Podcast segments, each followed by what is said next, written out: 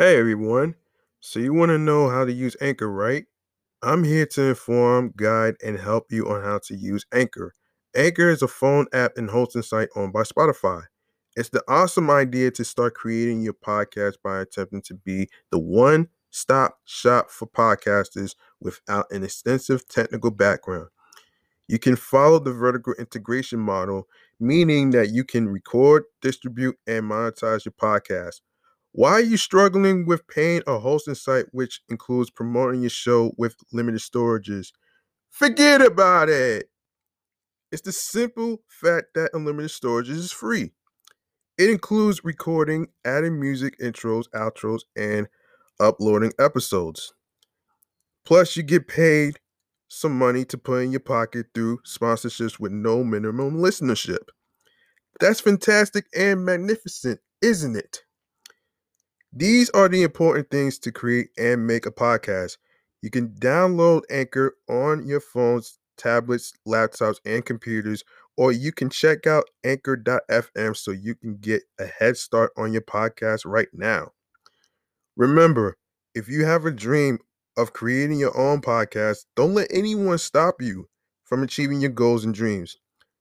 If I can reach the amount of success loving what I love to do in this career, podcasting field, so can you. I'm G Money Stacks. Thank you for listening and have fun with your podcast. Let's go.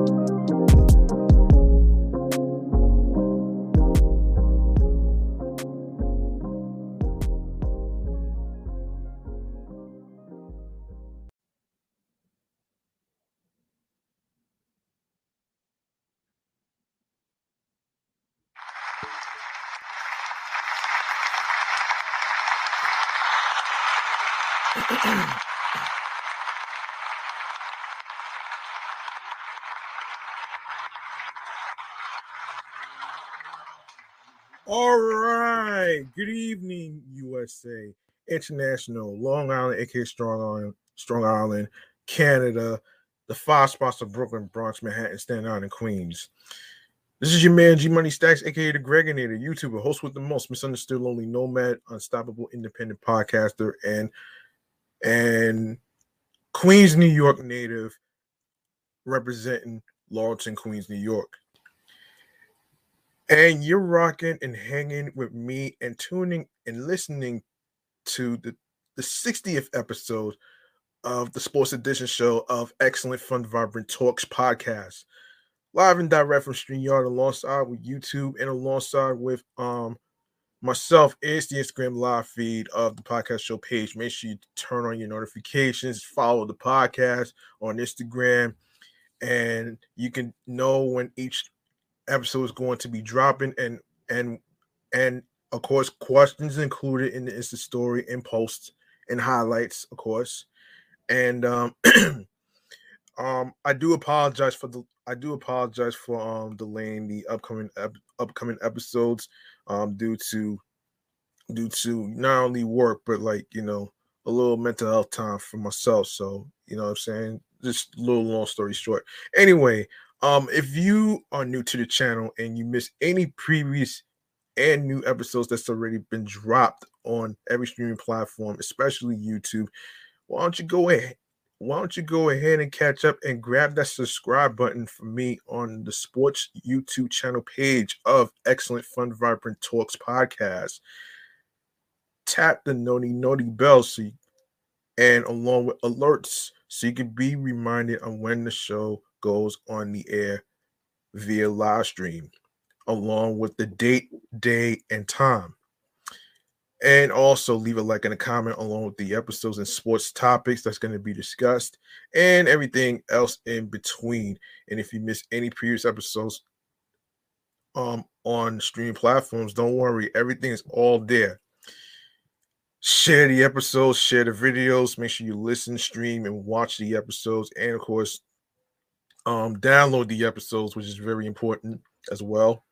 And um, and yeah, also tell a friend to another friend and everything else in between. I will fill you in on the rest um at the end of the show. All right, so um let me see.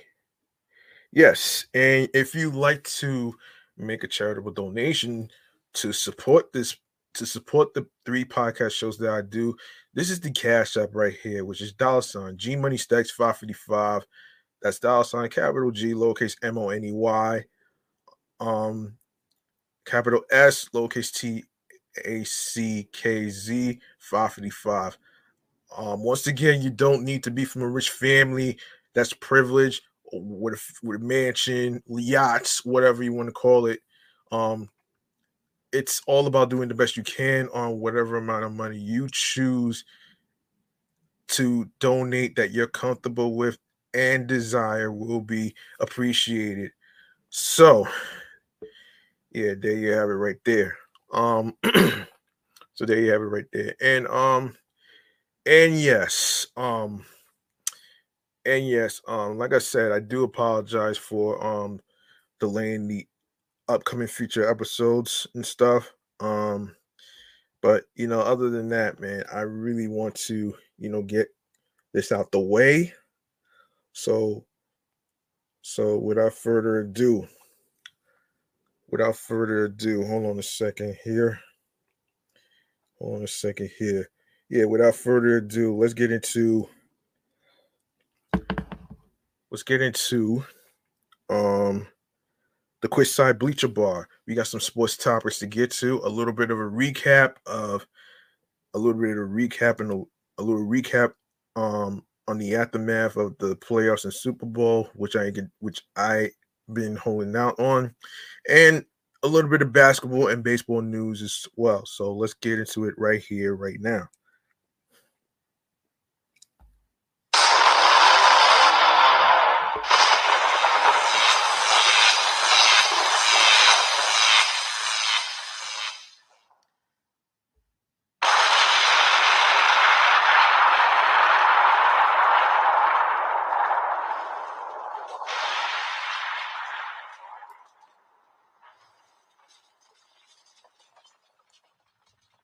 All right, we got a little bit of a, a, a, a recap here and a little bit of football news and stuff. Um, and of course, um, obviously, um, even though the New York Giants made it to the playoffs, but unfortunately they had lost to the Eagles. So, um, there was plenty of beautiful noise from the Giants this season, but the end came with a dull thud. You lose this year, this time of year, it sucks. Coach Brian, Daboll said. And um, that sums up what went down Saturday night for the Giants. They were ushered out of the playoffs rudely and decisive, decisively to pull the curtain down on a season of rebirth and revitalization.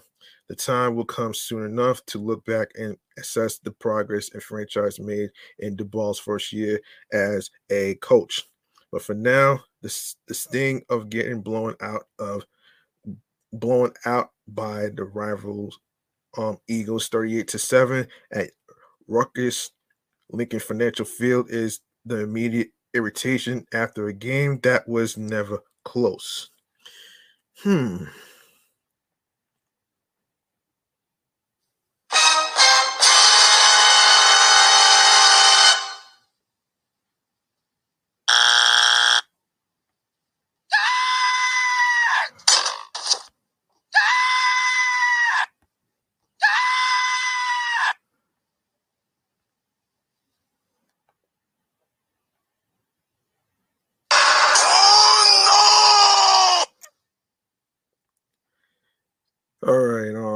Let's continue.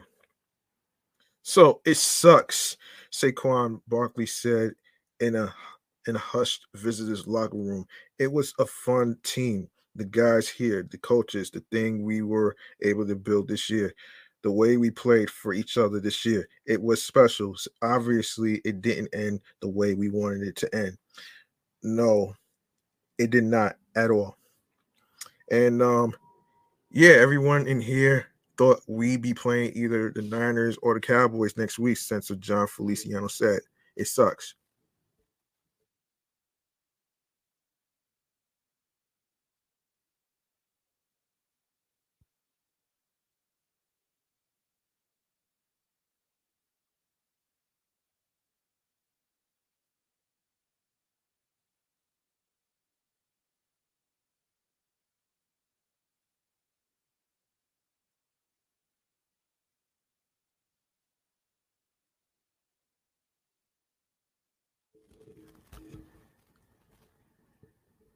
The Giants are done playing for the season. The end of the road and elimination from the playoffs is never pleasant for any team.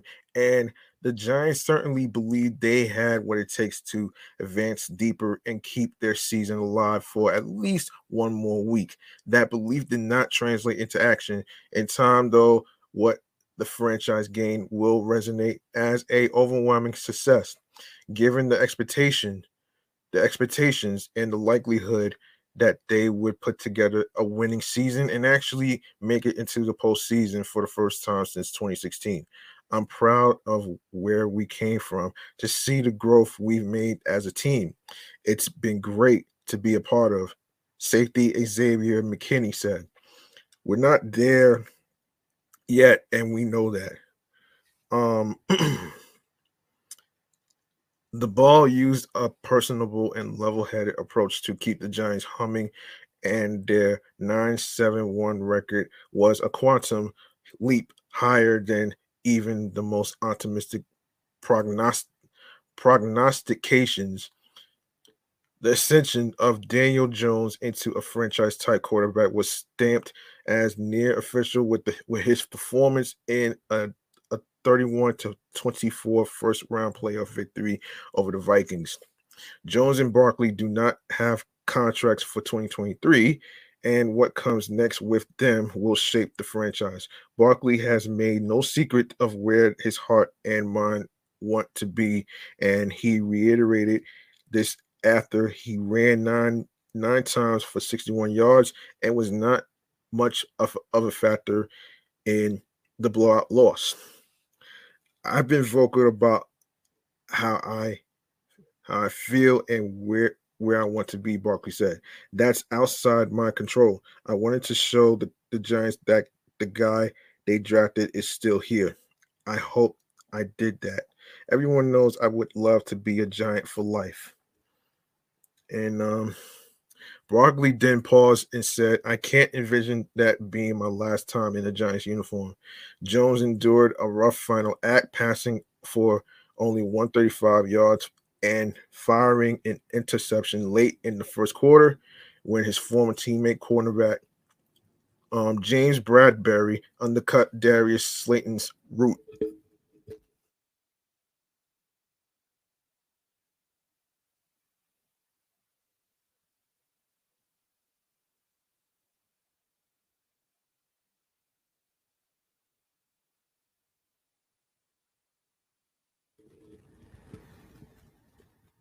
Jones has steadfastly refused to discuss his future with the Giants, and after this game, he was given two opportunities to state he wants to return. He declined to make his wishes known. Um, yeah, I think we'll get into that down the road, Jones said. I think at this point, this is still very fresh. This season, this loss will take will take some time to regroup and think through that going forward. Asked if his offseason goal is to remain with the Giants, Jones added, Yeah, I think I yeah, I mean, I think like I said, we'll cross that bridge when I when we get there. I fully enjoyed playing here. I appreciate all the guys in the locker room. It's a special group of guys, and I really enjoyed being a part of it. So we'll figure out where that goes. No one around the Giants was in the mood for much reflection after this terrible showing. The Eagles were 14 to 3 and the number one seed in the NFC and beat the Giants three times this season, twice extremely deci- decisively. This was a mismatch. The Eagles led 14 zip after one quarter and 28 zip at halftime. The Giants were outgained 258 to 64 in the first half. The, the Eagles had 18 first downs, the Giants three. Jalen Hurts showing no ill effects of the sprained shoulder that kept him out of two games late in the season, passed for two touchdowns, and ran for a third before halftime. Down seven zip, the Giants managed to pick up two first downs, but came up empty when Daboll, as he is, won't won't won't as he is won't do um, roll the dice. Jones was sacked by um, Haason, Reddick on the third down. Hold on.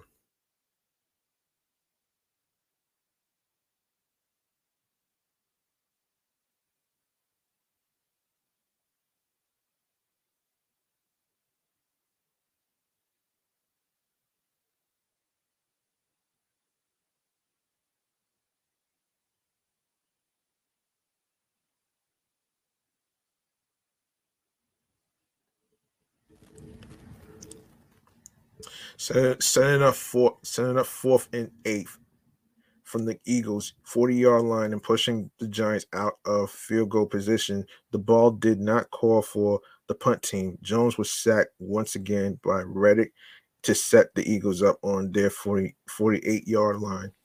They did not waste the golden field position. Hurts tossed a screen to DeVonta Smith.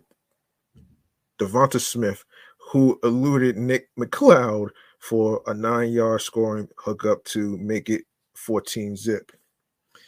It never got any better for the Giants. I'm disappointed Daboll said. I wish we could have done a better job.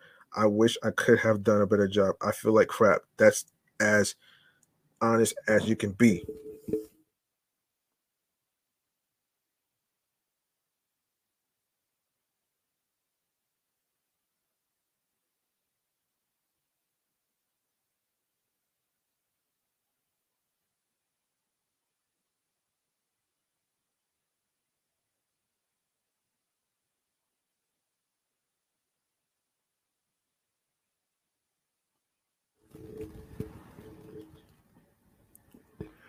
Okay, so the Giants' playoff experience may be limited, but that didn't seem to bother head coach Brian Daboll. As New York, New York began its week preparing for its first playoff game since 2016. Daboll was asked about the lack of playoff experience on his roster. The Giants have only one player with Super Bowl experience and a laundry list of others who are appearing in the postseason for the first time in their career. Daboll himself was Daboll himself has been to the playoffs on a few occasions, but felt that having playoff experience may may be a tad overrated.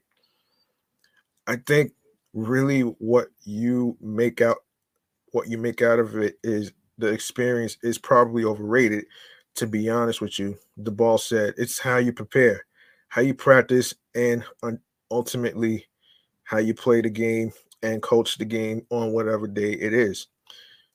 I've been around a lot of different teams that have had varying levels of, of experience. Some a lot, some a little, some not much. I think really what matters is taking advantage of the opportunities when they come and playing a good football game and coaching a good football game. The Giants will put that belief to the test this week as they get ready to face the Minnesota Vikings on Sunday, which is this is a recap of what went down in the football aftermath, folks. Um, for players like Daniel Jones, Saquon Bar- Barkley, Julian Love, and Leonard Williams, it will be the first time they've played in the postseason. The playoffs spot have been clinched following their Week 17 win over the Indianapolis Colts, but the Giants' opponent hadn't been decided upon until Sunday. The fact that New York is in the playoffs to begin with is surprising considering where many had anticipated the Giants finishing the year. While Daboll viewed playoff experience as overrated going into Sunday's game, he hadn't given much thought to what it will mean for what they are trying to build in New York. I haven't even thought about it. We're in the midst of our most important week of the, se- the season. Just starting out, Daboll said, and I really don't think about it at all, to be honest with you. I, th- I just think you make more out of it than it really is.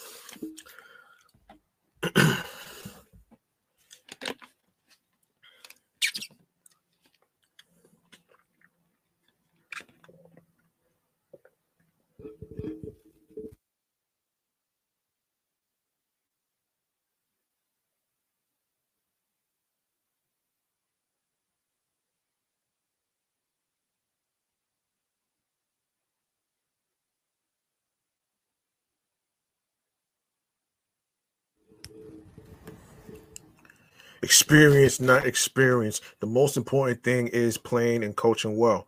This week is sure to feel different around the Giants facility. Uh, considering the stakes at different points of the year, Daboll had been asked by reporters if certain games felt like playoff games. His constant response was no, mainly because if they they lost, then they would still have games to play. That's not the case anymore. Obviously, the stakes are a little different. Um, Daboll said, if you lose a game, you go home. Again, every year is different. Every year that I've been privileged to be a part of the playoffs has been different. A lot of different circumstances, different games, how many you played. And what I've experienced, what I've learned is none of that really matters. What matters is how you go and play the game on Sunday. Okay, so um, let's see what else we have to talk about here. Oh, let me make sure I get to the basketball news here. Um, yeah, one more football news. Um, we gotta talk about um the we gotta talk about um the uh Okay, so we gotta talk about the Super Bowl um champions of all time of this year, which is the we gotta say congratulations to the Kansas City Chiefs, who won their second Super Bowl in four years on Sunday night in Arizona, and fans back in Missouri showed out.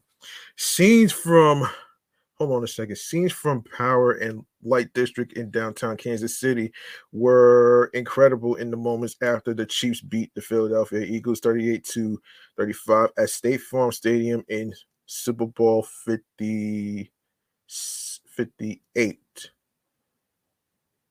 Yeah.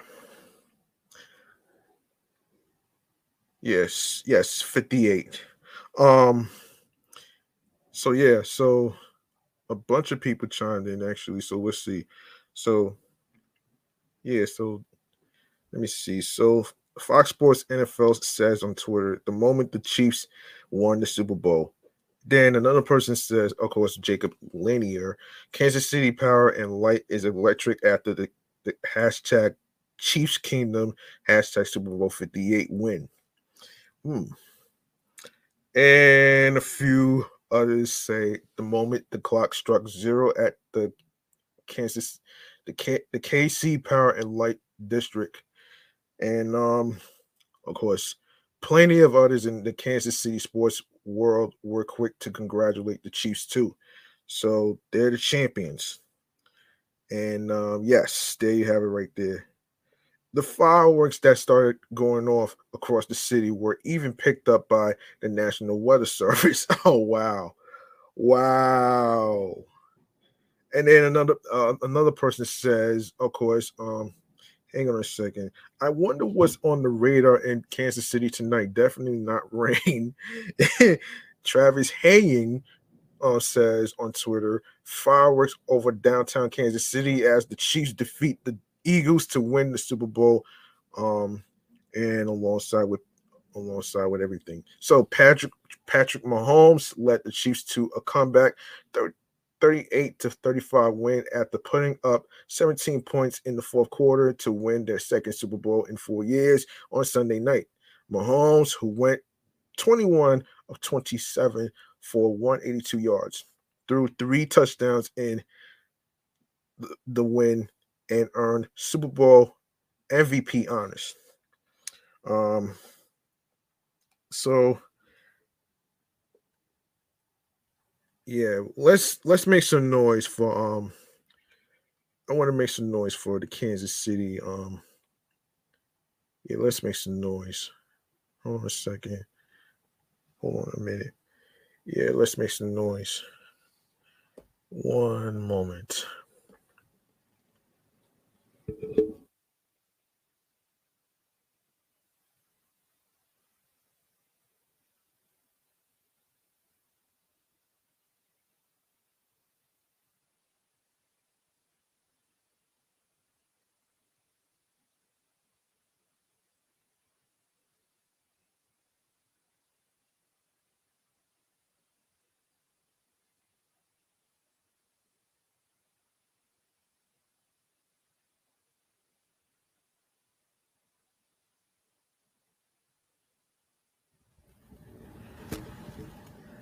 Okay, let's make some noise and congratulations to the Kansas City Chiefs for winning Super Bowl 58.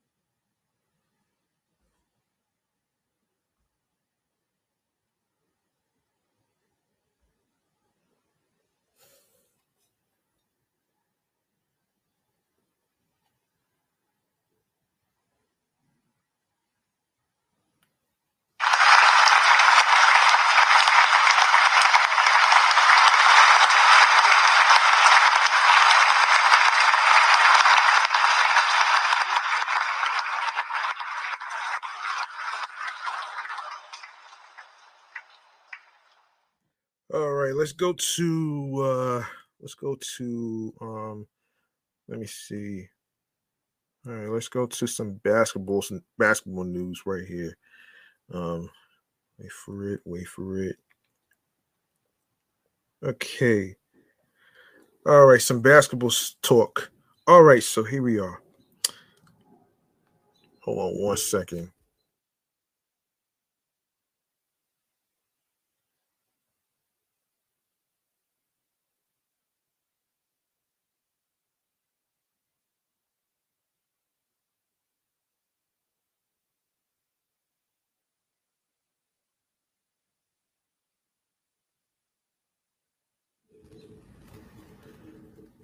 Okay, um and this is from LakersDaily.com. Um, former Los Angeles Lakers and current Washington Wizards forward Kyle Kuz- Kuzma believes that the Lakers can make it to the NBA Finals this season. Los Angeles plays the Minnesota Timberwolves on Tuesday night in the league's play in tournament with a chance to earn the number seven seed in the playoffs bracket with a win. Even if the Lakers lose, they will have a chance to earn the number eight seed by beating the beating the winner of the game featuring the number nine and number 10 seeds. Kuzma was a part of the Lakers team that won the NBA Finals in the 2019 20 to 20 season.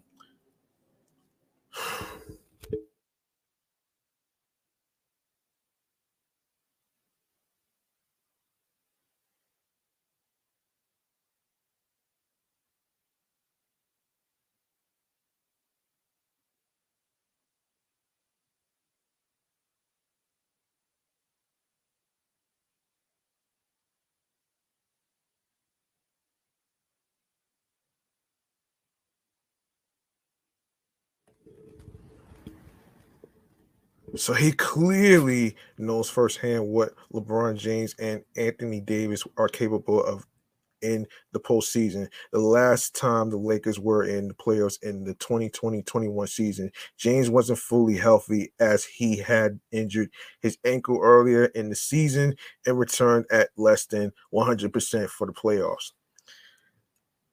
wow. Damn that has that really that really gotta suck though, man.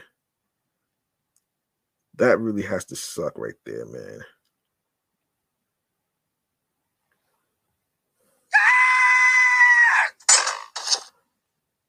Um yeah, so uh yeah, so James is dealing with a foot injury this season, but he came back for several games to end the regular season um, helping the Lakers move up to the number seven spot in in the West.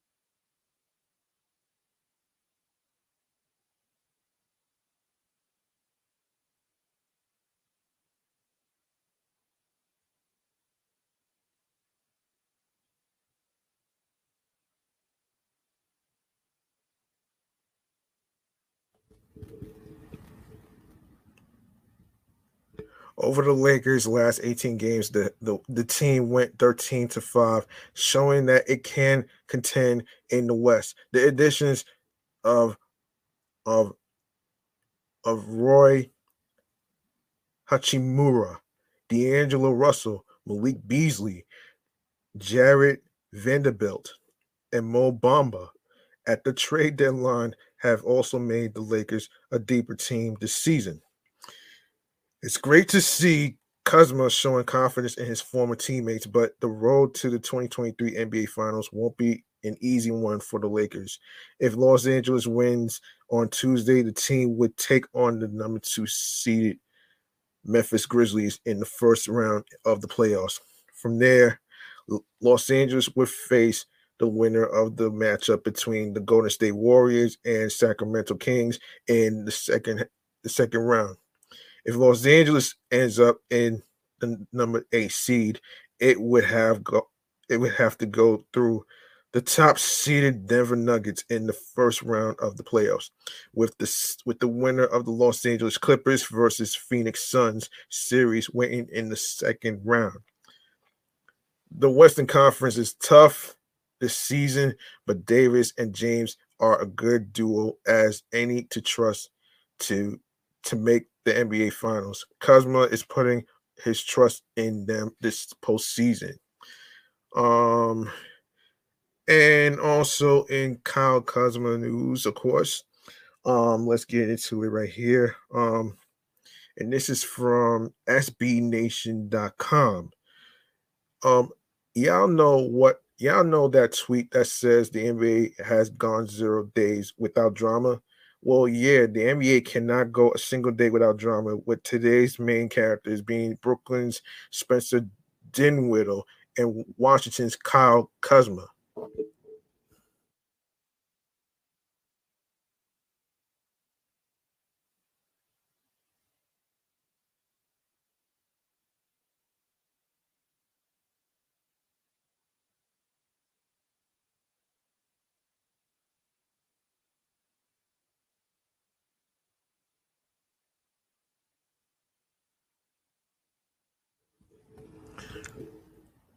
Okay, let's back let's back up. Dwin, no, excuse me, Dinwiddie and Kuzma used to be teammates. With Dinwiddie and Kuzma being teammates on the Wizards after Dinwiddie was traded there in 2021 to 2022. Um, Dinwiddie would then leave and join the Dallas Mavericks while Kuzma stayed in Washington. Fast forward to January when the Wizards defeated the Mavericks 127 to 126. Dinwiddie had 20 points and eight assists, while Kuzma poured in 30 points and ultimately got the W, which is when Dinwiddie had, was asked about the Wizards after the game and had this to say. Um, hold on a second. Hold on a second. Um, so so Spencer, so this person says, um, on Twitter, Callie Caplan, um, Spencer Dinwiddie after the Mavs lost to the Wizards. For them, it's a showcase. They are over there trying to get paid, not trying to play winning basketball. For a team that has real aspirations and has an MVP, went to the conference finals last year. We have to be better to a man. And the next day, Kuzma fired back, and boy, did he not miss. And the funny thing is, they don't play winning basketball. now, come along with us as Dinwiddie finally responds after um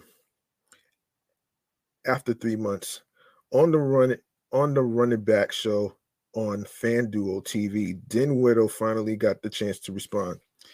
Um, and um, and this is from Complex Sports. So you are probably not even a third star really on a good team, because if you were the the Lakers, probably would have kept you. Spencer Dinwiddie didn't hold back on Kyle Kuzma. Starting off the response with my agent told me not to respond is never a good move. It means you are walking down a road that everyone has told you not to go down. Yet you sprint down the path with a blindfold on, unable to realize the snare trap you are walking into. The most viral quote from the segment is this one You are probably not even a third star really on a good team because if you were the Lakers, probably would have kept you a significant blow dealt by words, but not a game ender. Damn, that's damn, that's crazy. It's a combo move, but you are not in a health event yet. While Kyle Kuzma definitely heard what was said and has probably been holding on to this for ages because Woo Boy, he went after Dinwiddie. so um he responds, um sorry. Um okay. So since I'm so famous, FanDuel TV and and as Dinwiddie underscore 25, let me give you all some clout. I'm usually unbothered but things on the internet, but I will not allow this delusional guy to continue to talk about my teammates and I. Here's the thread. In a six tweet thread, Kuzma basically destroys every argument Dinwiddie makes. Big line by big line. The insecurity is loud. Comment Dinwiddie used. Cuz Kuzma flipped it and dunked it on him using his own words. so the Wizards and I have so much real estate on dim dim shitty dim shitty island. this guy got signed by a team um by a team 60 60 um 60 minutes and was traded before the following season was over. Not to mention he called that man Den shit, uh, dim shitty, dim shitty. oh shit! Wow, wow, that's that's pretty funny right there.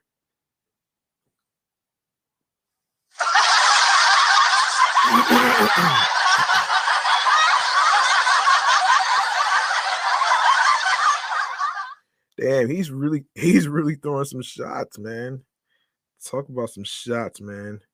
Damn.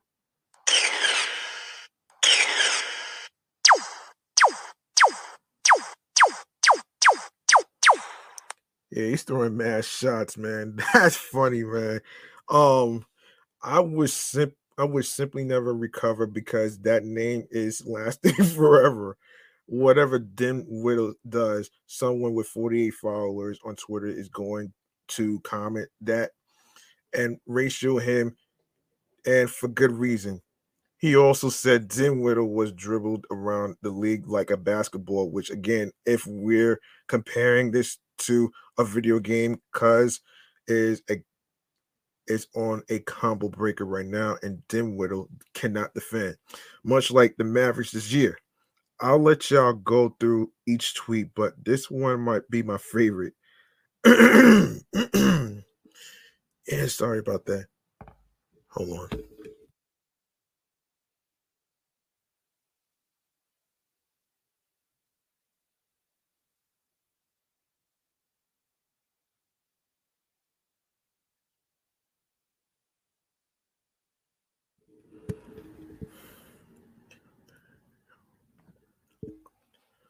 on. Um, um, let's see, let's see, let's see.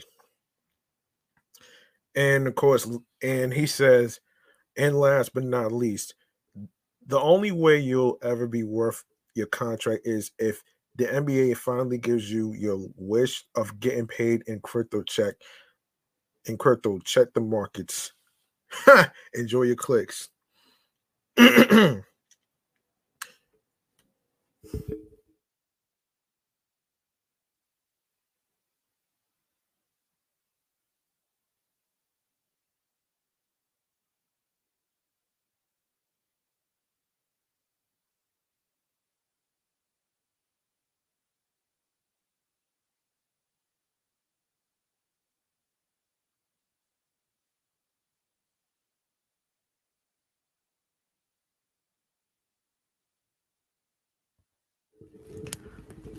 What a combo ender. This is like Shawn Michaels tuning no no turning turning up the band and nailing the sweet chin music.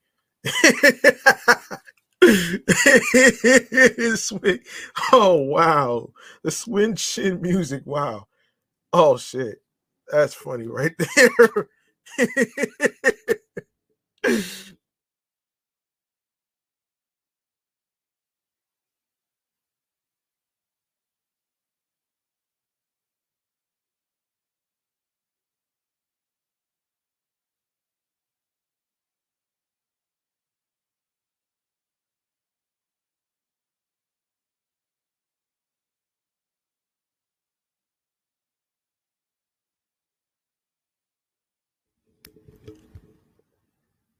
sweet chin music.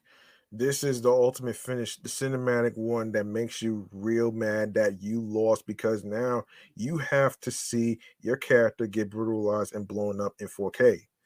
It's a shame neither of these teams are in the playoffs, but I know how we can solve this. Celebrity celebrity boxing.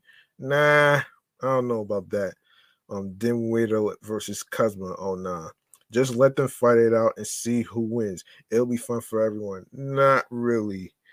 Not really, man. Nobody wants to see two grown ass men, you know, boxing and shit, man. Like, come on, man. Like, like y'all gotta get your shit together, man. I'm sorry, but I'm not down with this shit though.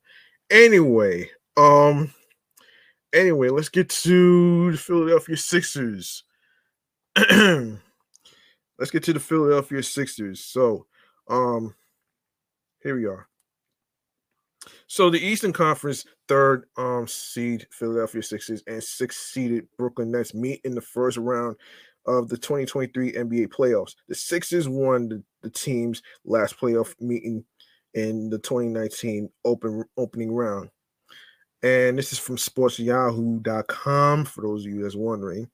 Um okay, so more more Yahoo Sports NBA first round playoff previews. So this is going to be um, Milwaukee Milwaukee Bucks versus um Miami Heat, Boston Celtics versus Atlanta Hawks, Cleveland Cavaliers versus New York Knicks, Denver Nuggets versus um Minnesota T- Timberwolves, and um Memphis Grizzlies versus Los Angeles Lakers, Sacramento Kings versus Golden State Warriors, Phoenix Suns versus Los Angeles Clippers. How they got here? Uh, Philadelphia Sixers 54 28. Despite reinforcing the wing position over the summer, adding veterans um, De'Anthony Melton, PJ PJ Puck, no, excuse me, PJ Tucker, and and Danuel House. Hold on.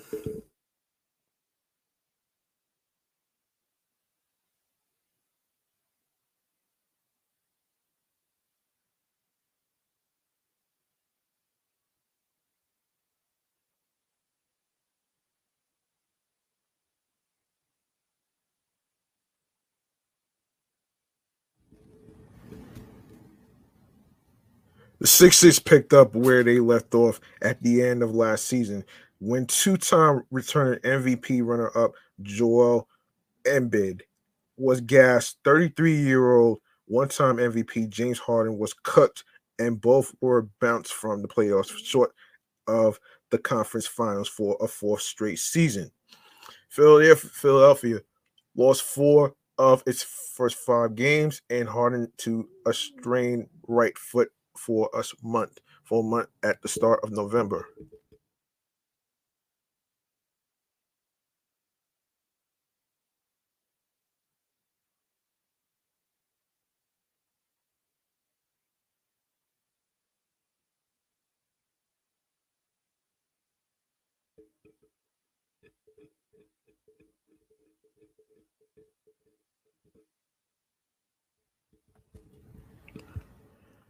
Third year guard Tyrese Maxey, um, who assumed the Sixers. The Sixers were playmaking role in Harden's absence, and two-time returning MVP runner-up Joel Embiid both suffered um, left foot injuries in the weeks of the weeks afterward. Damn. Damn, that has that's gotta hurt, man. That's gotta hurt.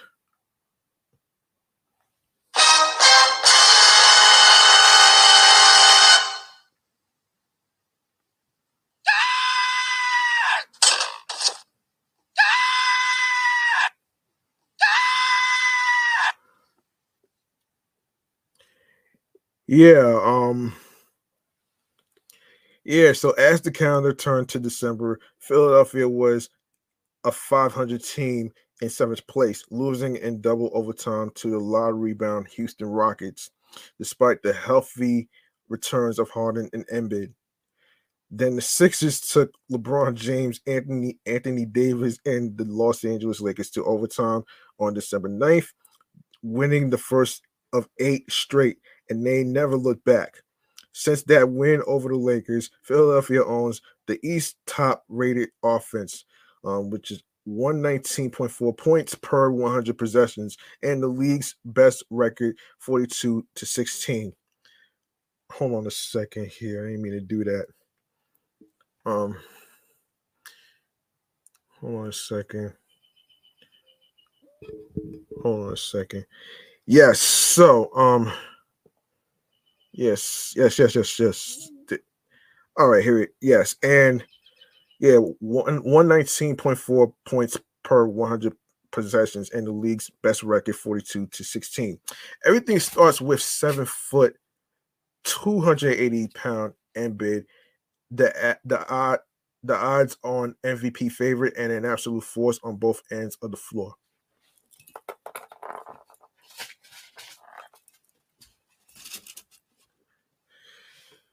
Okay, so all right, um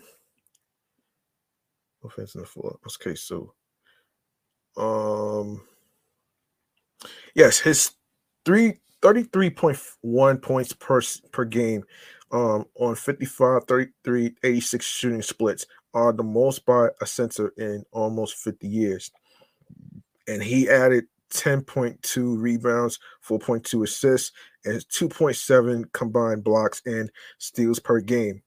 Harden turned down, no, excuse me, turned returned to form as an, an all NBA caliber offensive maestro, averaging 21 points on 44, 39, 87 splits, and a league leading 10.7 assists per game. He and Embiid combined for 18 free throws a night. And their pick and roll and pick and roll partnership is as deadly as any in the game.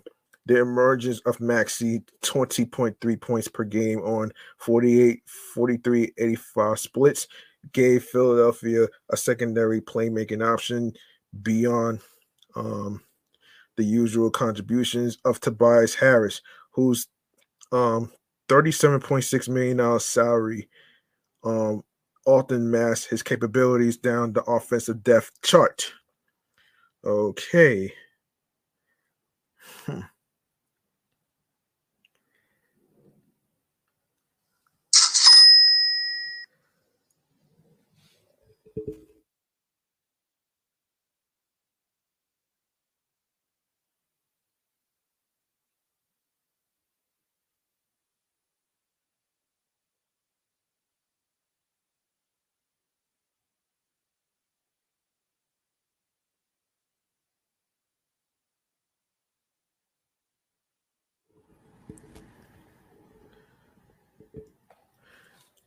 The additions of Tucker Melton and trade deadline acquisition Jalen McDaniels gave Sixers coach Doc Rivers enough defensive options to patch the problem of featuring Harden and Maxey in the backcourt. Philadelphia finished with a top 10 defense, and its best lineups performed closer to um, league leading levels with Embiid as the as the anchor. Once again, the Sixers look formidable entering the playoffs. And once again,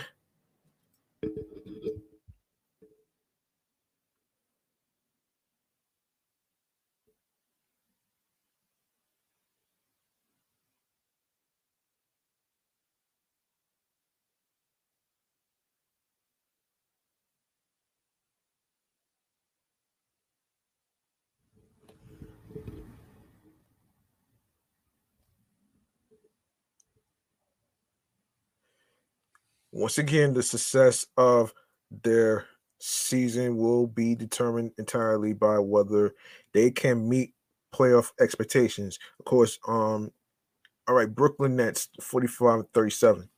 Oh boy, the Nets began the season with Kevin Durant, Kyrie Irving, who's traded to the Mavericks.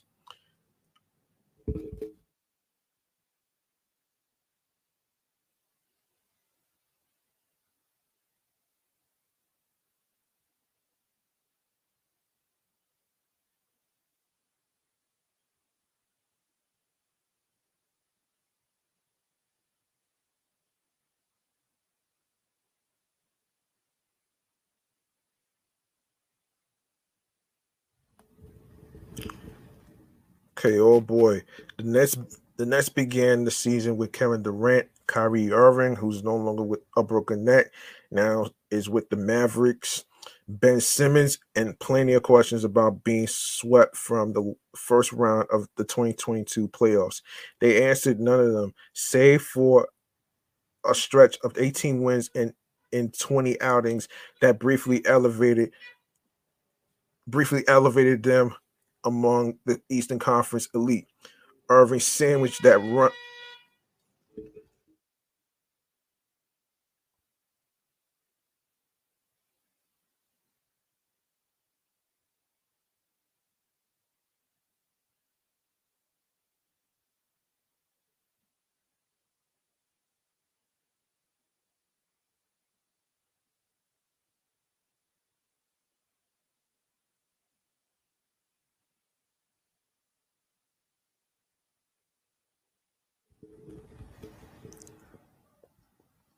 Irving sandwiched that run with an eight game suspension for pl- platforming and anti Semitic material and a trade request on February 3rd. The Nets met Irving's demand, dealing him to the Dallas Mavericks and then did the same with Durant requested a trade to the Phoenix Suns thereafter. The combined return for Brooklyn was Mikal, Bridges, Cameron Johnson, Dorian Finney Smith, Spencer Dinwiddie, and the rights to six first round draft picks. The incoming plethora of two way wings might have been a perfect vehicle for Simmons' abilities, except mental and physical um, hurdles prevent, prevented the three time All Star from ever finding his stride. By the end of the by end of the March, by the end of March, excuse me, Jacque Vaughn, who assumed the Nets head coaching duties once they fired Steve Nash, Steve Nash, seven games into the season, officially ruled out Simmons for the rest of the season with knee and back injuries. Durant and Irving left the Nets in fifth place in early February, and the emergence of Bridges as a legitimate primary option held, you know, helped hold a guaranteed. Hold on.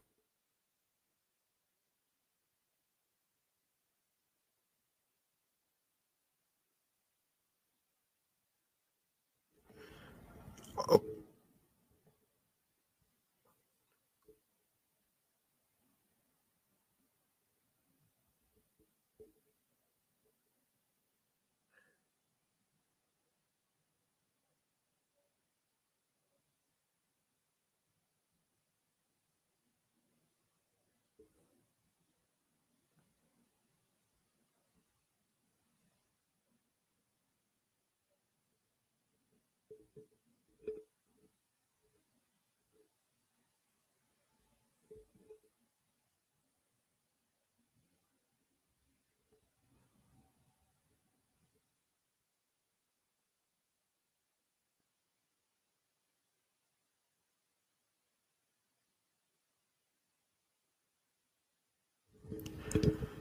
Okay, Durant and Irving left the Nets in fifth place in early February, and the emergence of Bridges as a legitimate primary option helped hold a guaranteed playoff seed.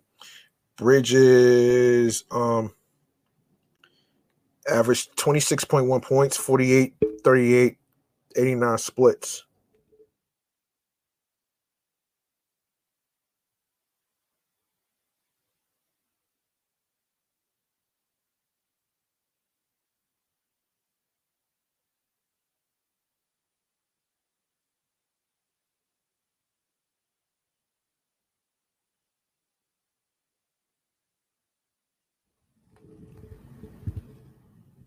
4.5 rebounds and 2.7 assists in 27 games down the stretch. Brooklyn has a plethora of wings and shooters to surround Bridges on us on a roster that is once again ready for ready made for a superstar to elevate it into contention. As it were, Brooklyn finished 11 to 13 as currently con- constituted after the All-Star break, owners of a negative net rating um defense can still keep the Nets in games, but the difficulty of generating half court offense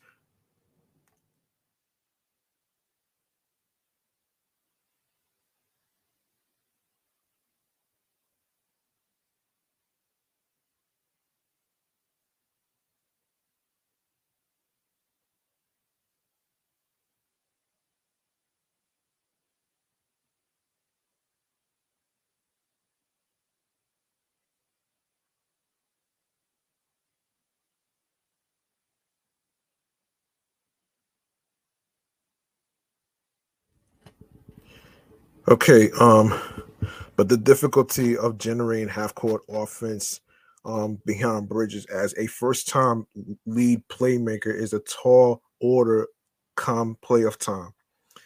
Um, head to head, the Sixers swept their regular season series with the Nets 4 zip.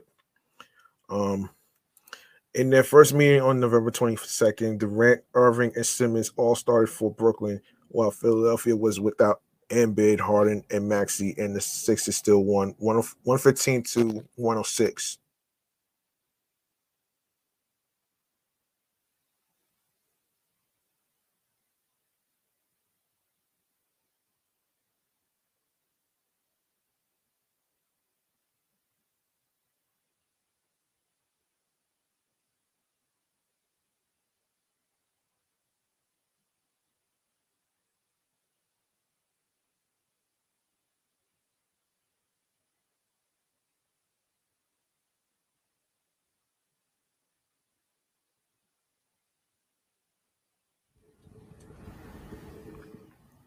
Healthy Cel- the healthy Sixers handed Irving and company another loss two months later.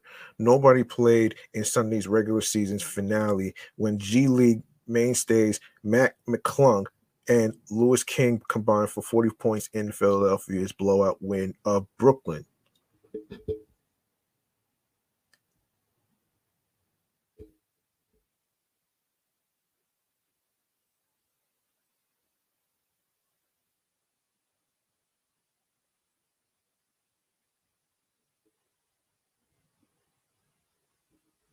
The only showdown that could be considered a preview of this series was their meeting on February 11th. And even that came shortly before the All Star break in the first game. Bridges and Johnson dressed for the Nets. Embiid and Harden combined for 66 points in a 101 to 98 victory. But the but Brooklyn's defense strangled everyone else on the Sixers enough to grant Bridges a game-winning layup attempt in the final seconds. Um, close-up lineups: Philadelphia Sixers, Embiid, Harden, and Harris will be on the floor in crunch time, and Tucker's 91 games of playoffs experience over the past six seasons have likely earned him a spot alongside them. Mountain joined the quartet in the Sixers' most used most used lineup this season, a 1,029 possession sample size that yield, yielded a surplus of 6.8 points per 100 possessions. That net rating nearly doubled in 715 possessions with Maxey in the fifth spot. So expect Rivers to favor the 22 year old until defense becomes the priority. Brooklyn Nets.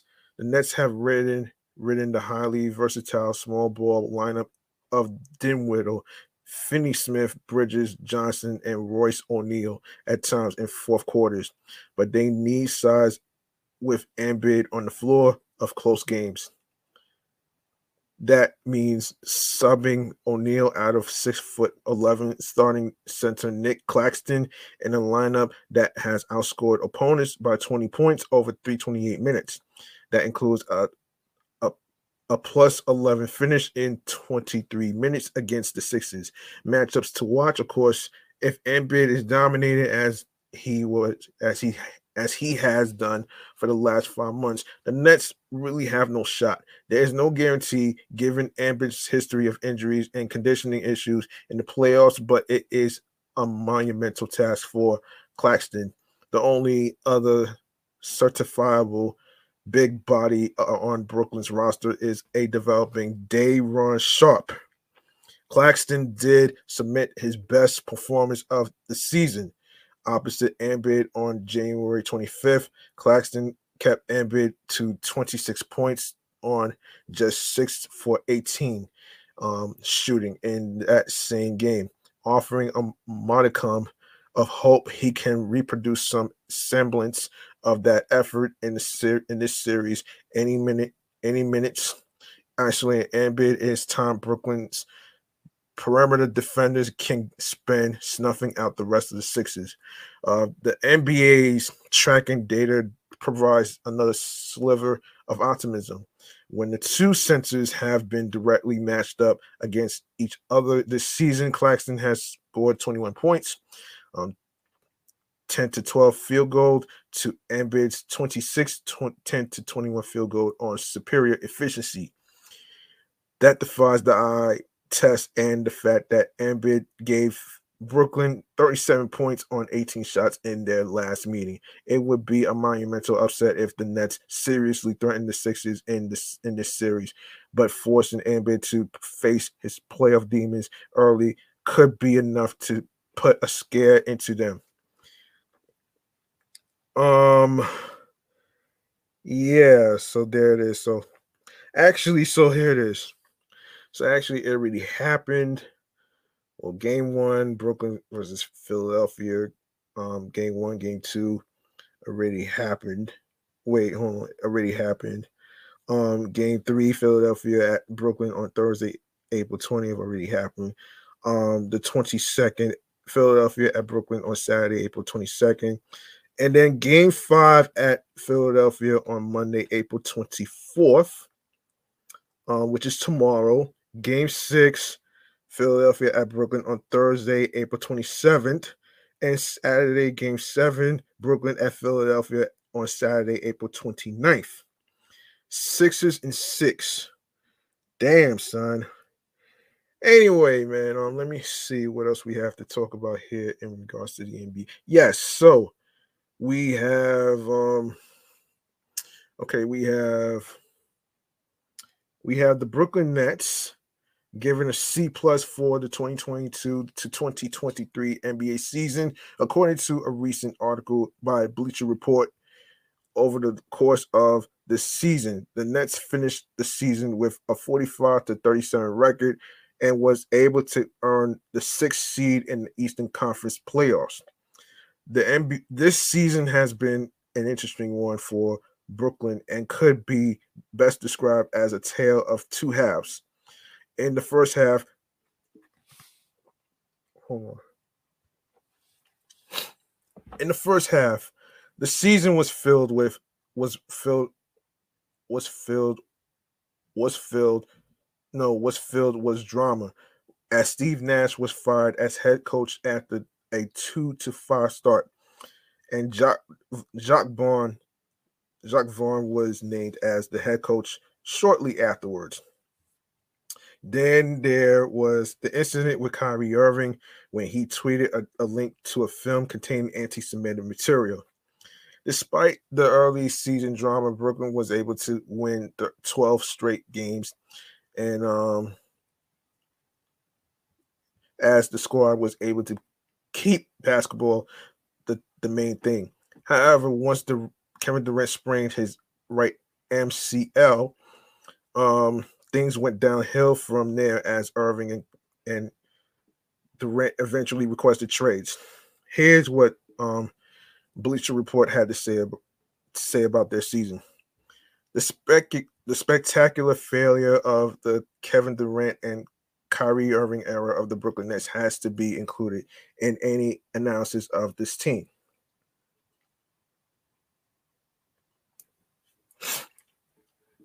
Given the level of talent they had, the sacrifices the team made to to, to acquire and build around them, having to pull the plug mid-season feels like a failure. But given the lack of leverage Brooklyn seemed to have around the table that the excuse me, not the table, but the trade deadline, the team and assets the Nets emerged with are impressive. Um, let's see. So that's that's the end of them. Um anyway, so let's go to the NBA playoff recaps. Okay, so the so, um, this is from Nets Daily. So the Brooklyn Nets visited the Philadelphia 76, 76ers in the inaugural um, game of the 2023 NBA playoffs, a matchup between Eastern Conference's three seed and six seed. Brooklyn, however, entered a bigger underdog than the standings might imply, as Kyle Kuzma was quick to point out the Nets finished the season on a on an 11 to 13 stretch. The only time this newly formed squad has spent together. The Sixers, meanwhile, have been rolling since an early rough patch that ended around Thanksgiving. Those trends continued in game one on Saturday afternoon, with the Brooklyn Nets suffering a 20 point loss despite playing well for large stretches of the game. It turns out the underdog label that many Nets shied away from in the lead up to this, this series was rightfully applied, and Brooklyn may be facing more of an uphill battle than they expected. Of course, game one, final score from game one on the road Philadelphia 121, Brooklyn 101. Um, hold on.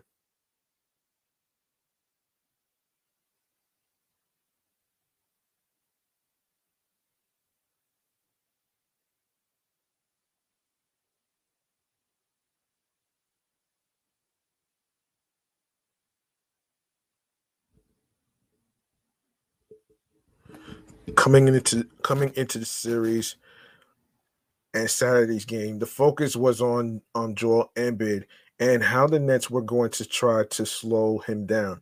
Even the most casual fan, divorced from any X's and O's talk, was forced to consider Brooklyn's potential defensive strategies against the presumpt the presumptive MVP to double or not to double, to switch or not to switch. There's just some things that you are going to have to be able to give up going into a series, and you make adjustments along the way, but can't stop it all. For sure, said Jacque Vaughn pregame.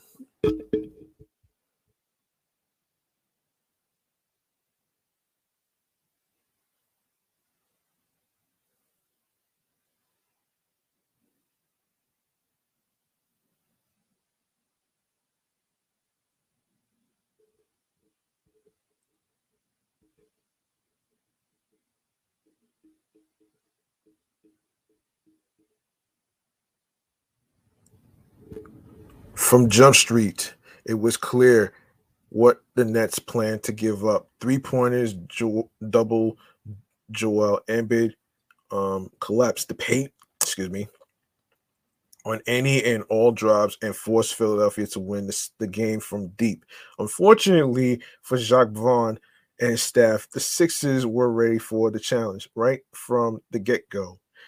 The home team shot 62% from deep in the first half, jumping out to a 67 to 58 lead after the first 24 minutes. Immediately, more than a few looks were uncontested. But to add insult to injury, James Harden nailed a trio of his pat- patented step back triples to cap the incendiary um incendiary half ultimately the Sixers would take the would take and many more three pointers than the Nets, finishing 21 to 43 from deep. Um, end quote. You know, I think we can just do a better job of making guys knowing where guys want to shoot and don't want to shoot from instead of giving them the ones that they feel comfortable with, said Cam Johnson after the game but 21 threes is a lot of threes to make in a ball game for sure. Vaughn was slightly more pleased with his team's execution and disappointed with the results. Then you take the ones from Tobias off the bounce threes. He made it with a contest over Spencer, the James Harden 29 footer. Off the bounce with three seconds on the clock. That's just part of basketball you pat him on the back and say, Good shot. We have to be disciplined enough that the shots that we want to give up because of game plan wise, those are okay. However, the Nets head coach didn't did touch on another major issue for his squad when discussing Philly's hot shooting, saying that it would be interesting to watch the game again. But when you take away the ones made off the offensive rebounds. Those, if we take care of the offensive rebounds, those you can take out of the equation. It'd be hard, it'd be hard to fault Vaughn for that assessment. Brooklyn was plagued by offensive rebounds all all game long. Nobody could box out PJ Tucker, who snagged four on boards of his own in just the first half. The 76ers would wound up taking 11 more shots in that first half than the Nets did. Damn. Damn, son. Damn, that's that's gotta suck right there, man. Oh boy. Yeah, um yeah, that's gotta suck though, man. Um anyway. Um Yeah, so um let's see. Um, let me see, let me see where did I leave off? Yeah, yeah, yeah. Um, let's see. So 76ers wound up taking 11 more shots in the first half than the Nets did. Vaughn attributed some of the Brooklyn's glass related struggles to their doubling on of Embiid, admitting that you are not in your traditional spots once you start flying around. However, he believes increased effort can be a pan- panacea going forward. You trap Embiid, now you are rotating. Now you need another effort to stop the penetration, then go out for the rebound. It's just given multiple efforts. We just got to get that in our brain. That's that's what it's going to take in this in this series. Um it's not going to be traditional. We got to mix things up, take some risks, and we did that tonight. Johnson, who finished with an efficient 18 points on 11 shots, agreed with his coach. When you are doubling and rotating a lot, it becomes a little bit harder to box out. So we just have to have a continued high attention to guys crashing, putting bodies on them. It gets physical. It gets physical, and sometimes they are coming in clear, and you just got to take a hit. Give a hit, whatever it takes Given the Sixers hot shooting and aggressive rebounding, how was Brooklyn still in it at halftime? Two reasons. The first being that despite roughness around the edges, the Nets played a strong first half. It wasn't just that they shot 50% from deep themselves, though that helped to keep Philadelphia in their sights. Rather, rather they executed their game plan, the doubles on Embiid, were largely successful. The the dominant big was held on held to just 10 points in the first half and was a bit sluggish reacting to said double teams. The strategy certainly won the Nets some possessions and prevented the op- opponent's best player from getting into a rhythm. Philadelphia accepted Brooklyn's gambit and damn near made every three pointer they took. But echoing Jacque Vaughn, you have to give give up something, especially as a significant underdog. It, it's be fault it's be false false to say that the Nets decision making or execution failed them to start this one. The second the second reason Brooklyn kept it close, Mik- Mikal Bridges.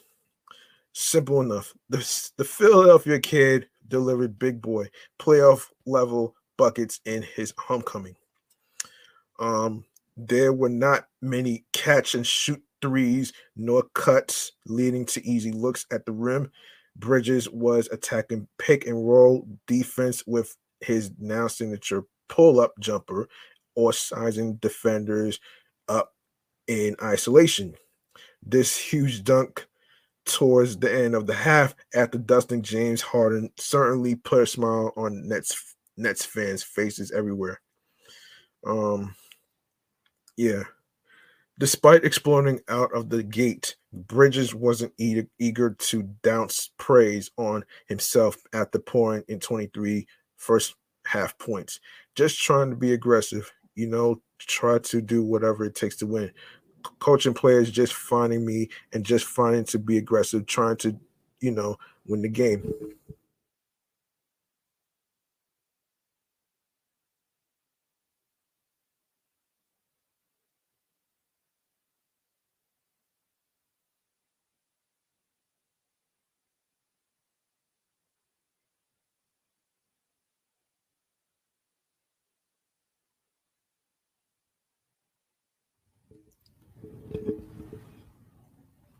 And if it was if if that wasn't clear enough, Bridges capped off his post game presser with a pretty unambiguously claiming that none of that shit matters when you lose. If if it feels good to make some shots, but I'd rather miss shots and win. So it's whatever. Overall, man, overall, the first half was difficult to, to parse. The Nets were playing with effort and execution, but we're still down nine. Is that more disheartening than being one's own worst enemy? Does it inspire less hope going forward? knowing that your best may not be good enough. Brooklyn Brooklyn never did clear up the hump in the second half. Uh, the favorite kept punching the un- the underdog, and the underdog kept swinging back, admirably, admirably, excuse me. But the Nets never strung a combination together. The 76 76er lead rested comfortably, comfortably um, between six and twelve until mid midway through the fourth quarter, where a, a 15 to 2 run briefly pushed the lead to 20. Predictably, Brooklyn's offense just couldn't maintain such a high level for 48 minutes.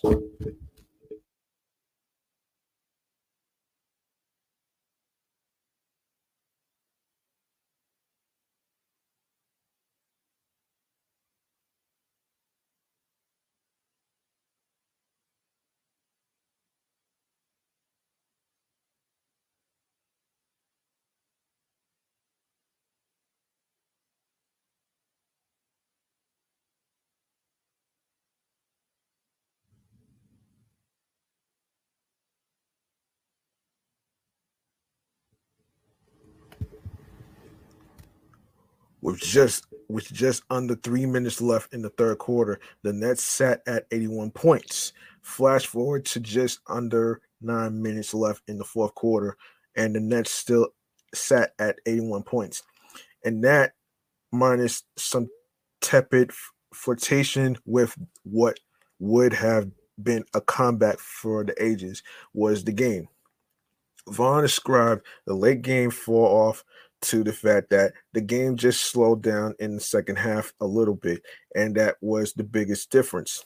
For us, we have to keep this thing fast paced, and it starts with stops.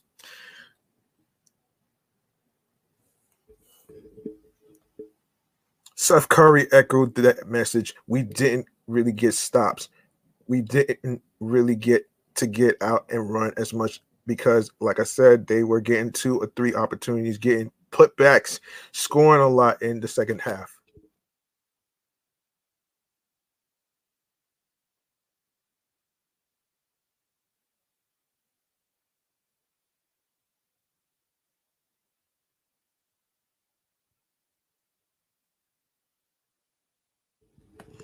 The defensive struggles that Vaughn and Curry alluded to were certainly real. Joel Embiid never really had the explosion his ruckus home crowd was waiting for. Of course, for Embiid, a fairly uninspiring game led to 26 points. But he only shot 7 to 15 from the floor um, while grabbing five rebounds. The 28 year old star, however, dissected the doubles he faced down the stretch, making quick decisions with improved spacing and cutting around him. Rather than waiting for two defenders to arrive, he brought the funk to them, whether spraying the ball around the court or looking for his own shot. Um,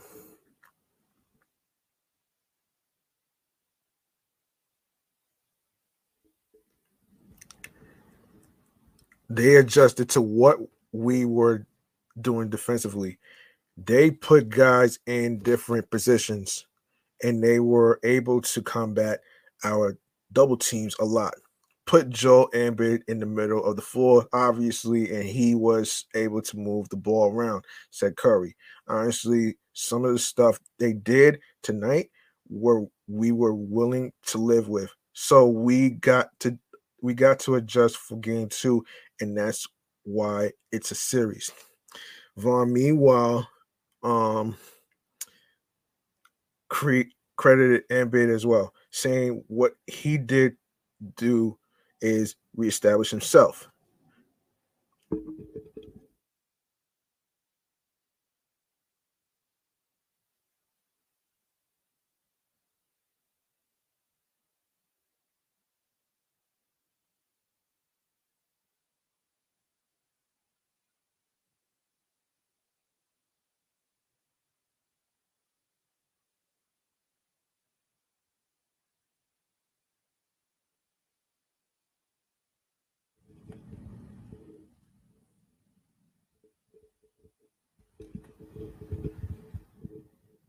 Whether it was in a repost or establishing himself at the top of the key once he gave it up.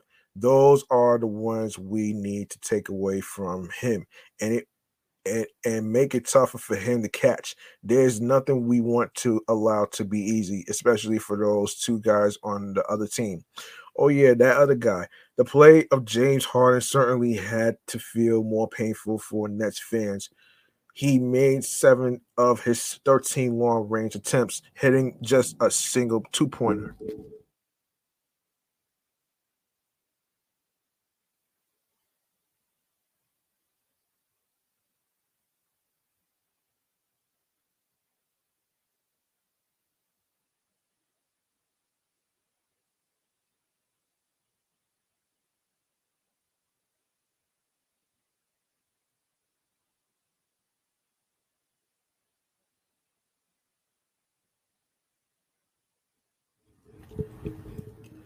But it was his passing, as it usually is, that elevated him to best player on the court status.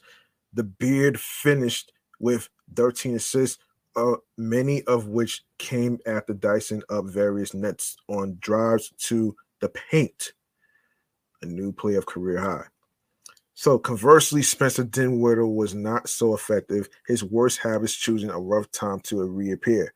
Gone was the decisive floor general that averaged 9.1 assists and just 2.1 turnovers in his second go round as a net. Damn, man. Damn, talk. Damn, that's crazy. That's crazy, though.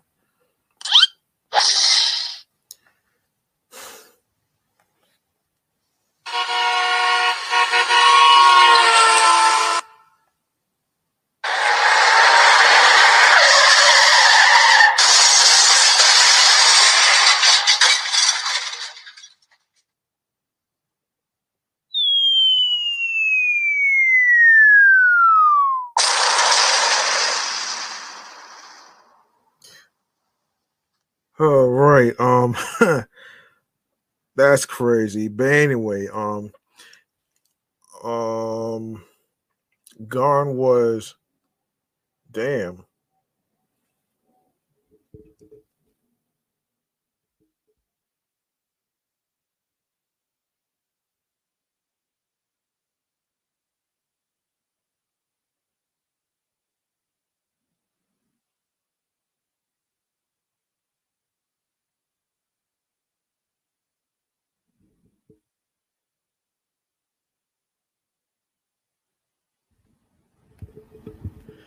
Gone was the defensive um, floor general that averaged 9.1 assists and just 2.1 turnovers in his second go around as a net.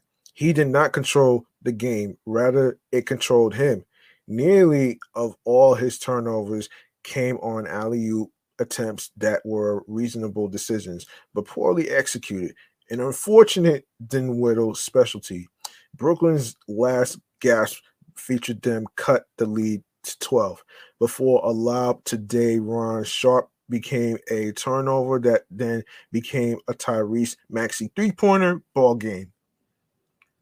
Um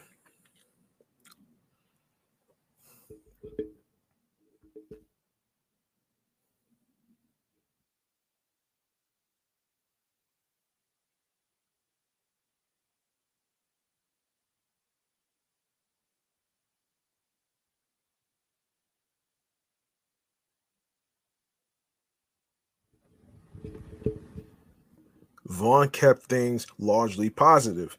Um, though, when discussing his starting PG after the game, I said to him during one of the timeouts, the odds are in your favor, and we're going to connect on a few of these. The good thing is our bigs are getting to the rim. It is available. Dinwiddie is far from the sole reason Brooklyn lost this game. Of course, the Twins Bridges and Johnson combined for 48 points and on just 29 shots. And Curry shot four, five, four, 10 points, but no other net chipped in much. And the whole team largely fell apart as the game progressed.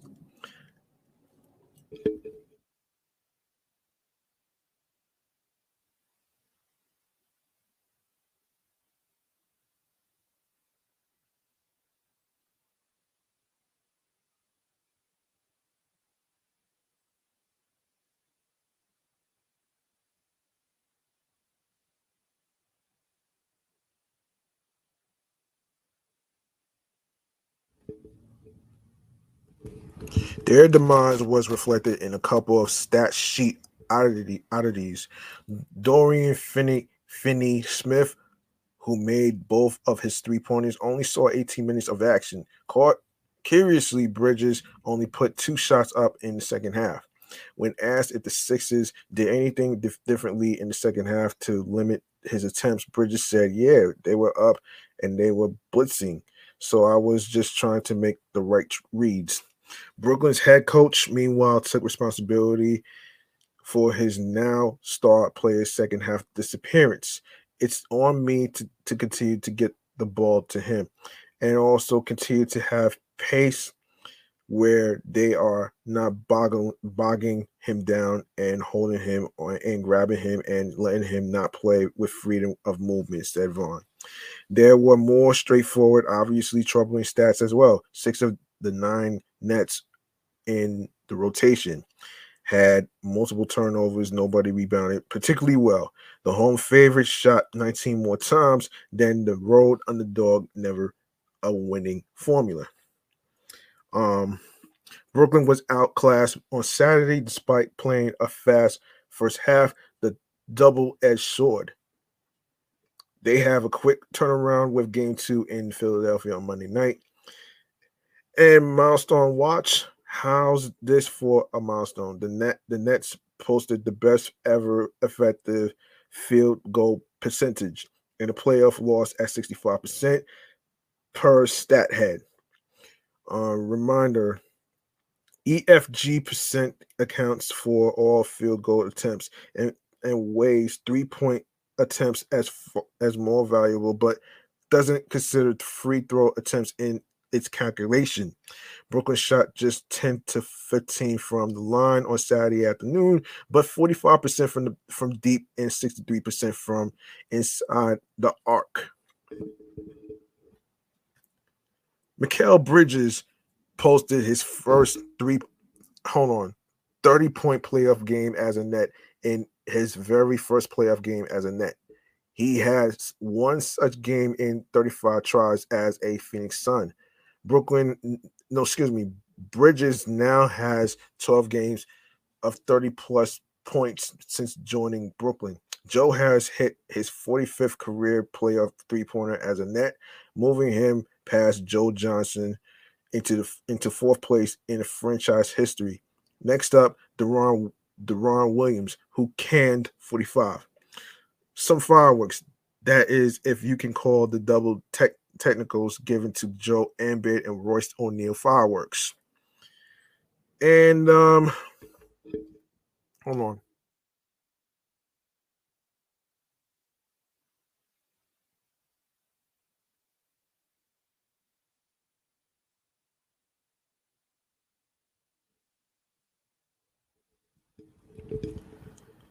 Okay, so um, Royce O'Neale and Joe Embiid both received technical fouls on a minor altercation. Okay, that was pretty dumb of them. That was pretty dumb. That was pretty dumb of them. Yeah, that was pretty dumb of them. Um, Vaughn had some spicy words for the referencing crew when discussing the minor altercation equal opportunity. I think it was they wanted to give one to the guy, so they gave it to the other guy. If they would have called the, out of bounds first, then we wouldn't have gotten to that play. Joel was out of bounds on that play anyway, and then we got to the. The altercation. That wasn't Vaughn's only targeted remark in his post-game presser, also saying that he hopes the referees will be calling a travel and offensive three three second on the big fella next game. So I'll look forward to that. Gamemanship, of course, extends beyond the game. And of course, obviously, uh obviously, uh obviously, this is crazy. So this is like a whole list of stuff. Okay, so Okay, so what's next? Game two at the Wells Fargo Center is scheduled to tip off at 7:30 p.m. Eastern. The game will be simulcast both on Yes Network as well as on TNT. The radio broadcast will be will come will Will comes courtesy as WFAN per usual.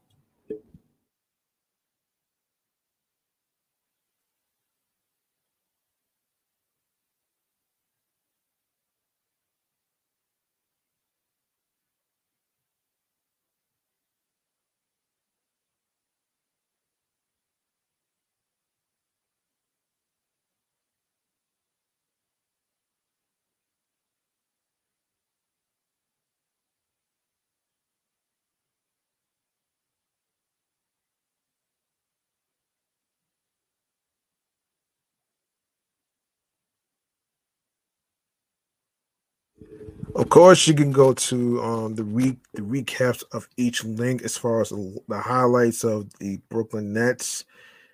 On to Nets Daily under what's next. Yeah, netsdaily.com. You can check that out for yourselves. All right. Um, let's see. What else we got here? Um, okay, so let's go to all right. Carlos Beltran. Yeah. So, of course, obviously, of course, Carlos Beltran is back with the New York Mets, the same team that fired him just three years ago in the wake of his involvement in the Houston Astros cheating scandal. Beltran set to begin his new role as a special assistant to Mets general manager um, Billy Eppler. Was asked Wednesday if he ever thought he would work with the franchise again. No chance, Beltran responded. That's how the world goes around. Beltran, a nine time All Star who spent parts of seven seasons as a standout center fielder for the Mets, spent last season as an analyst for the Yes Network, but said he missed being around players and the competition. The three time gold glove winner said he was offered several coaching jobs in the in other organizations, but chose but chose the front desk, the front office route instead.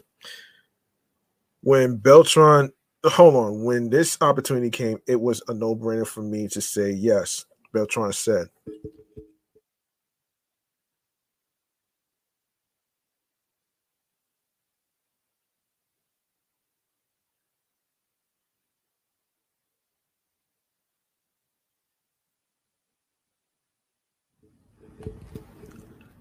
This organization is part of who I am as a ball player.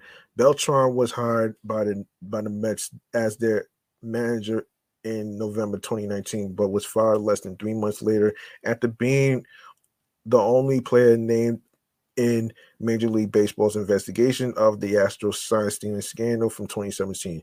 He never managed a baseball game for the Mets. I never I went home and reflected on what happened and how it happened, Beltran said.